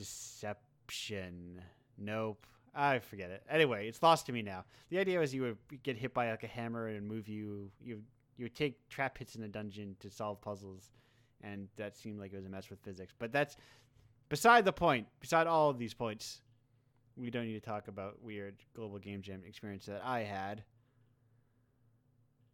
Let's talk for let's talk for a brief minute. Minute. I got didn't talk about earlier because we already talked about Mop Boy, but Paige, you we never talked about Mop Boy really. Tell me. Oh man, you're right. in your words about Mop Boy. Um, um, yeah. So it's it's uh started at a game jam. Um, it's a 2D platformer. It's about a family that owns a pizzeria, and um, the one of the kids was just kind of passed on the mop from the oldest sibling down to the middle sibling, and you play as that sibling. That's Mop Boy, and um, you're in charge of keeping the restaurant clean. But meanwhile, there's this bitter uh, health inspector that's got beef with the family that pops in and he's determined to shut the place down See, and see, there's now, grease monsters running around everywhere see now I'm getting way more context. Jordan didn't mention that one, it was a pizzeria, or that there was pre- the prior established beef, or that he was bitter. See, this is why you need multiple team members on on one show. You got to get the whole. yeah i feel like you get a different premise based on who you ask Yeah, know that know that I know that Mop Boy was a middle child, which I think can mean a lot. Because I, I don't It's- know. Definitely, there's some you know it Yeah. influences the dynamic Yeah, or i guess speaks to the dynamic within the fam right. I I'm trying to think. I don't know if I even know any middle children. Whoa. Jordan's a middle child. Oh, I- he didn't tell me that either. All this context he's leaving out. yeah, come on, Jordan. Those Don't- are important details. Right. When you come on this show, you're supposed to tell me your name, what you do, and your and like the number of siblings you have and where you sit within them, age wise. exactly. Get, these people need to get their acts together when they come on my show. I like to. I like. This is a professional outlet that we record here once a week, and you know, try to have a good time. But whatever. Anyway, anyway, I need to stop. I I. The annoying thing about becoming a podcast or a radio host, I don't know. Technically, this is a podcast, but I like to think of it as a radio show more. Is becoming hyper aware of your own verbal tics and how to avoid them and stop using them. No, I feel like I'm running into the same sort of hyper awareness. Yes. Although I feel like you're doing this way more than me, so I can't even imagine. I noticed that I go, anyway, anyway, whatever, anyway. It's a natural transition, I think. I didn't think it was out of place. Perfect. Perfect. Now, Paige, if you if you had to give me an unnatural transition to the break, what would it be? Mm, First thing that popped into my head was a hand fart. All right. And with that, we will see you in like two and a half minutes. And hey, buckle in, folks. We're in for a fun. You're in for a fun ride. That that was like a worse. oh wait, very what's that? Welcome back to Indie Apocalypse Radio. I'm just cutting some people off real quick. Hello, we're back. Everyone's here. Hey everyone, how y'all doing? Hi, doing great. Hey. Perfect. Um, Doing good. That was like that for the people who were here for the live show. They got my very first threatening song that I've played so far, which is if you're if you're to explain it, I I want to give context to it. To Melt Bananas Untitled. It is the final track of that of the album's Speak Squeak Creek, and it is the all is all prior 24 songs played at once. also, Melt Banana plays songs that are just like super fast, super loud, like minute and a half songs. Uh, so they're quick, but they they gun you down. Yeah, and and and the lead vocalist she just kind of like screams and yells. They're like a Japanese like guitar drum duo or something. I don't know what instruments they both. I think it's guitar and drums, and they just make a lot of noise, and I like them a lot. Oh, okay. This radio this radio show is partially just so I can make people listen to music I like. I will say, if I had a radio show, that's probably I'd just play my favorite. Like I'd I'd have interviews for like two minutes, and then thirty minutes of my music, and then like two more minutes to say bye bye. It's very indulgent, and I respect it, and I am tempted sometimes. My first um, preamble was like 18 minutes long, and now they're about an hour long, about half an hour long. Because I just like, well, I can so easily fit a half hour worth of music up front, and gives me a place to play like, for instance, a 15 minute long track in the intro to this one. Mhm. I like doing that. But anyway, we've got everyone here. Did anyone have any questions for anyone else? Then when they're like, "Oh, that person was talking about something interesting," and I wanted to ask them a question, but I didn't want to interrupt. Ah, this is where I I, did want to point out that there actually is a mop dance slash song that exists, probably on TikTok, that we didn't make, but I think it's pretty cool. Wow. I did forget about that. There were a lot of things I feel like while we were talking that I forgot about that Paige picked up later, uh, which I appreciate because yeah, the fact that I didn't mention pizza, like okay, I guess. the fact that you didn't mention you went to DreamHack at all. yep, no, just an entire convention that we spent multiple days at that I just completely forgot. About.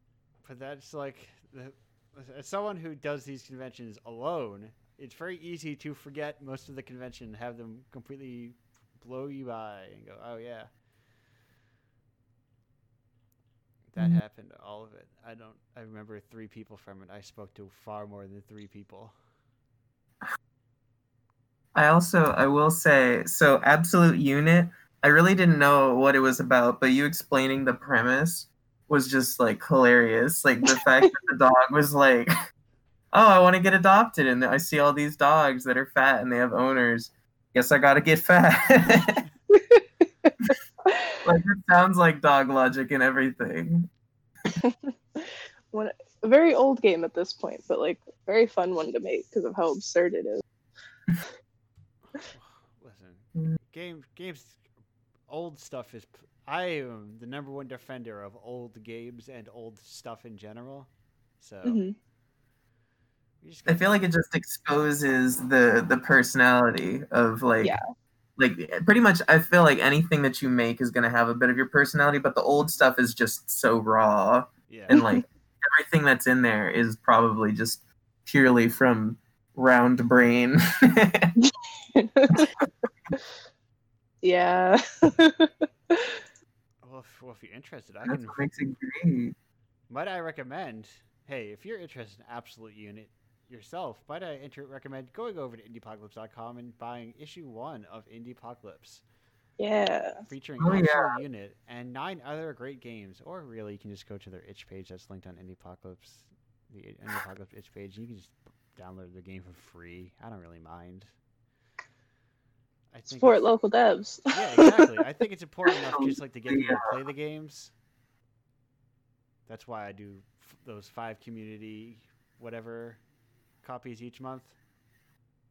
Because I think plenty of people are not going to buy them. But maybe if maybe if somebody bought, if no so, someone didn't buy issue six, but somebody downloaded it and is like, oh, I'm very excited about Mop Boy now. That's good enough. Yeah. Though issue six, I think, is the best selling issue. We got there's a lot. I I definitely I've only got like four issues of Indiepocalypse, I think, at at most.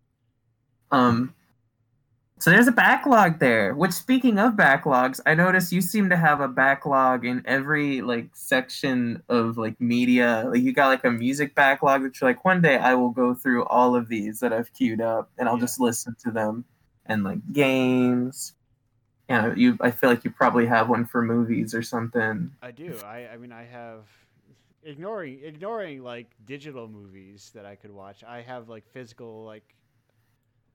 I I s- listen. f- le- Okay, I, let's let's be honest. Pretentious guy started. I start. I run an independent video game zine. I enjoy the Criterion Collection. I'm not going to pretend I'm not one of those the truth guys. comes out. So I I do have a copy of I think I can't see it from here, but I got the ones I got from last sale. I, I believe all I have left right the only movies I have left are Pierrot le Fou and Do the Right Thing. I think are the only two I haven't watched yet. But yeah, I have a big backlog. I one, two, 11, 12, 13, 14. I guess another um very important question that I now have since I've been outed is uh what what member of the family are y'all like I'm the middle child. Uh, I'm the oldest.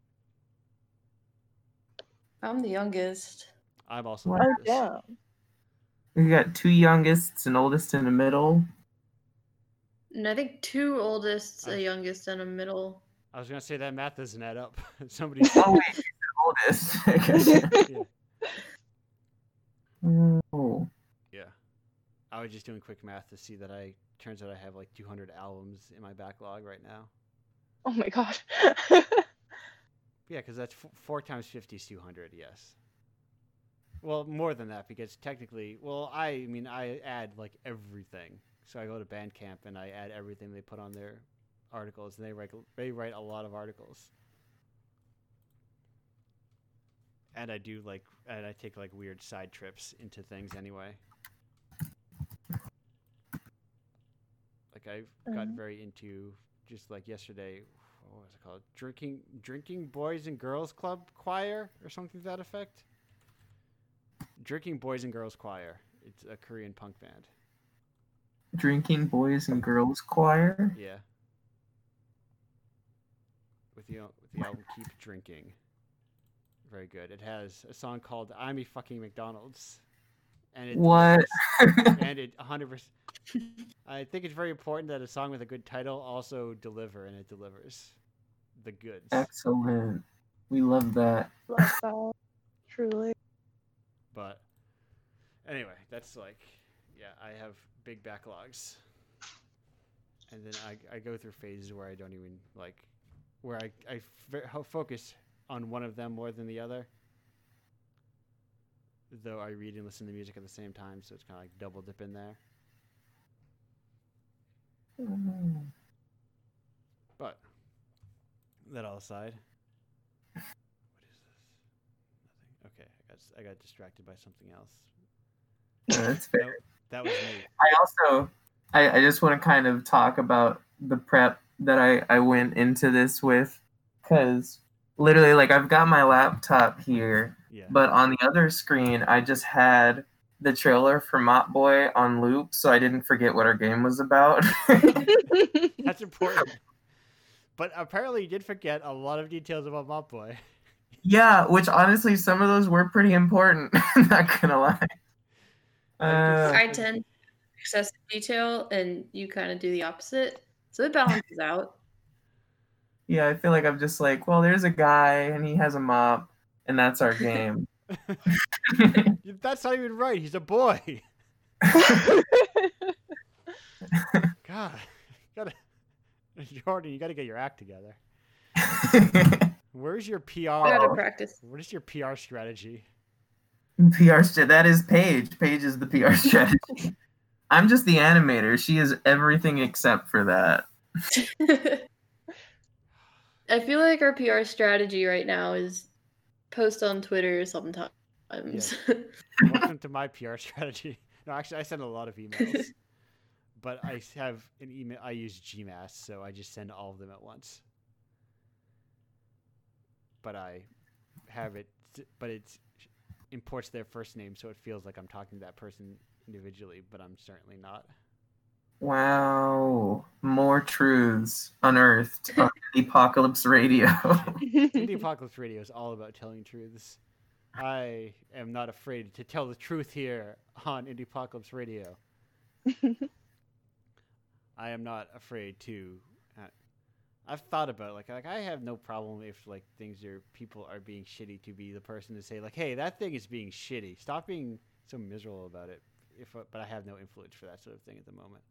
But I don't know. It's complicated. It's all very complicated. Wow. Anyway, but that's.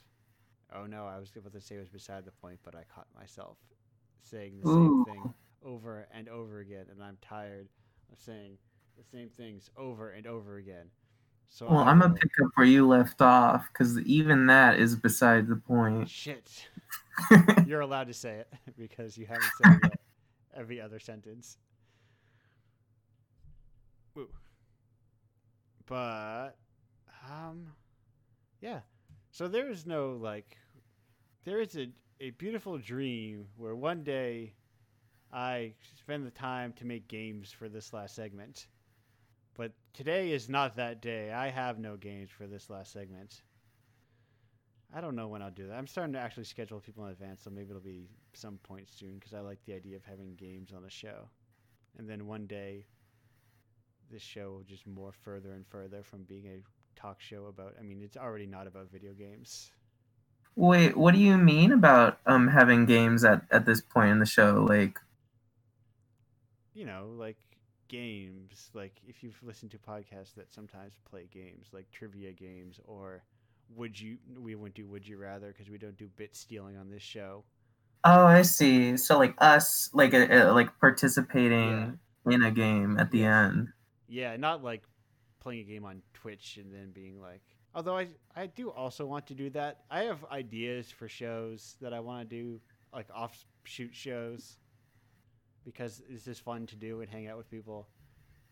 Like I want to do a show where I play through games, like a book club, but for games about like I don't know games I think are less heard of, like non-canonized games. Yeah.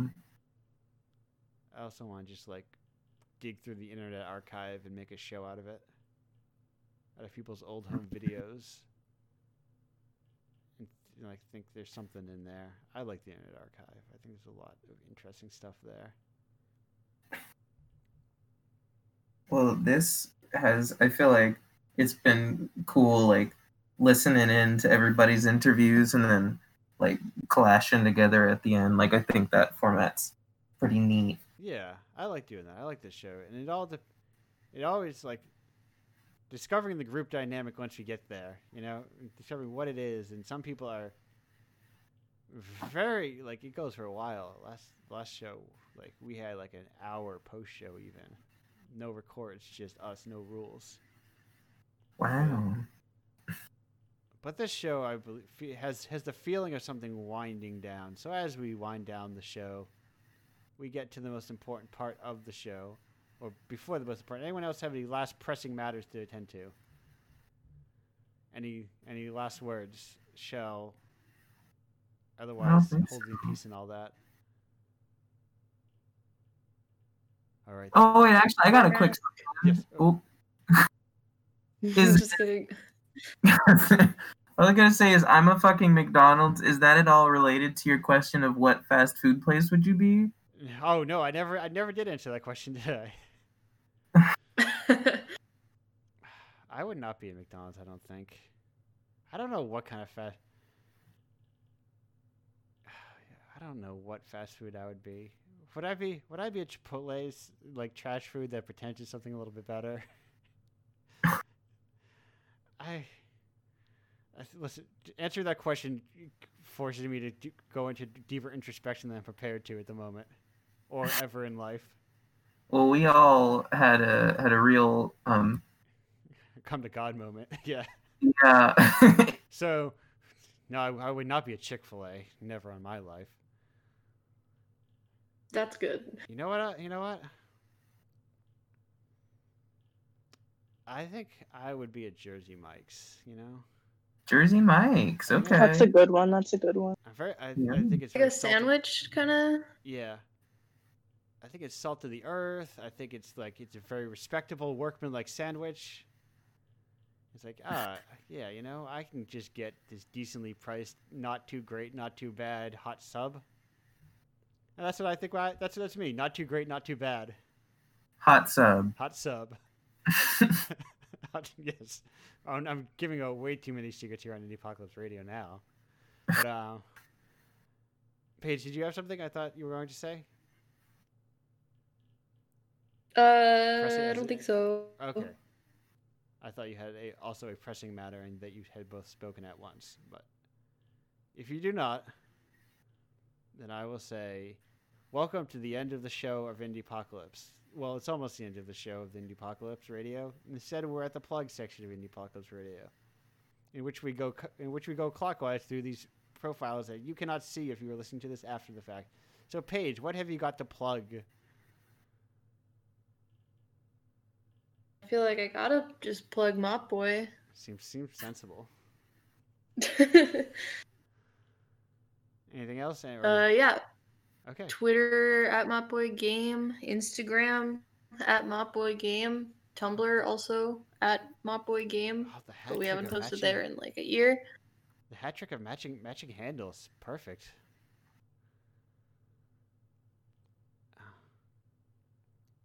Cam, what have you got to plug? Um, if you follow me on itch, that actually has most of my links. C M R N P R R Y at uh, dot itch.io. I don't know how you search on itch, but yeah, that has a link to my Twitter, my actual portfolio, and my itch has all the games I've made, whether they're good or bad. Perfect. No shame. Don't do what I did, where you call the stuff you're especially ashamed of. Nah, you you get to see it all. In, in all fairness, I did not delete the pages. I just hid them from my page. Fair enough. Not even not even from public view. You could still find them if you knew where to look for them. Mm. Like I think Blitzkrieg Mock might be hidden, but apparently it's got great SEO. Jordan, what, what have you got to plug? All right, so since Paige already plugged Mop Boy Game, I'm gonna have to plug Wilton Creamery.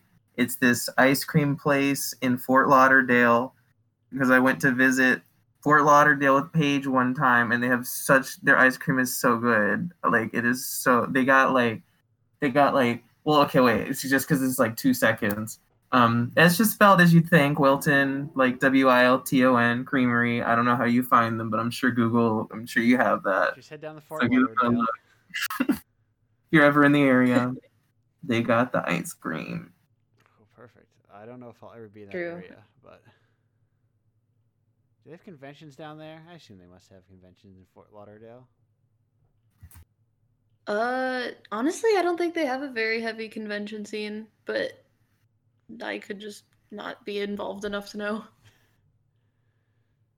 But so maybe I will. But I'll think about it. I'll put it in. It'll be stored away somewhere in my brain, and then I'll think, oh, Wilton Creamery. Well, before, because something else I'd like to posit Okay. is that life is long, you know? So maybe before you die, you just want to travel all the way to Florida for one ice cream. I I thought once what it would be like to town hop across Massachusetts, staying one day in every town, Ooh, just like really experiencing things town by town. But that would take a lot of like extra time and money. But that's true. That does sound expensive in terms of time and money. yeah, and I just I don't know. I like traveling sometimes and seeing like. You know, all these towns are full of people all living 24 hour days who don't know who I am. I don't know who they are, but they're. The world is big and long, and we are not. There, there are no stories, and we are not characters in them. Whoa.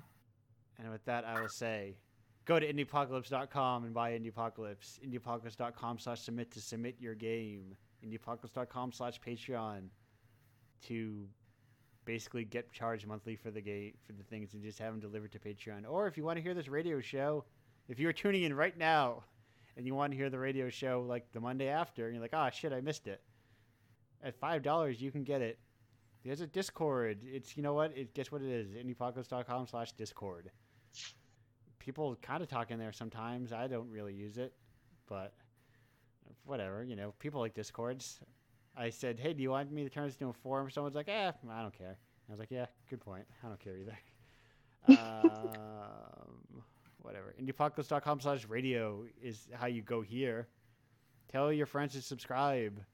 And if, if they, they're sitting on a Prime subscription, tell them, and they're like, I want to use my Prime subscription, but I never want to use it when people are streaming because I don't want them to shout me out on stream. Well, you know what? I don't shout anyone out on stream, and I'm barely streaming, so you can do it when I'm offline. You can do it when I'm online. I will never be like, "Yo, thanks Bong Lord for the 12 month sub," and I won't play a gift during it. I respect your privacy, and I don't. I will die before I become a Twitch streamer. With no, with no disrespect to Twitch streamers, but that life ain't for me. Those vibes ain't mine. I think I have all my redirects. Um, if you're listening to this live, indiepocalypse.com slash sale, it's lit, the Lunar Itch.io New Year sale, whatever, it's still going. $10 and 5 cents for an issue of Indiepocalypse. Or buy five and get one free. The price is never going lower. Oh no, I fuck, I have uh, attained the voice affectation accidentally of Mark Proksch on on cinema, and I'm going to close this show because I'm weirding myself out like this, and I don't like it. Anyway, um, goodbye, everybody. That's the end of the show.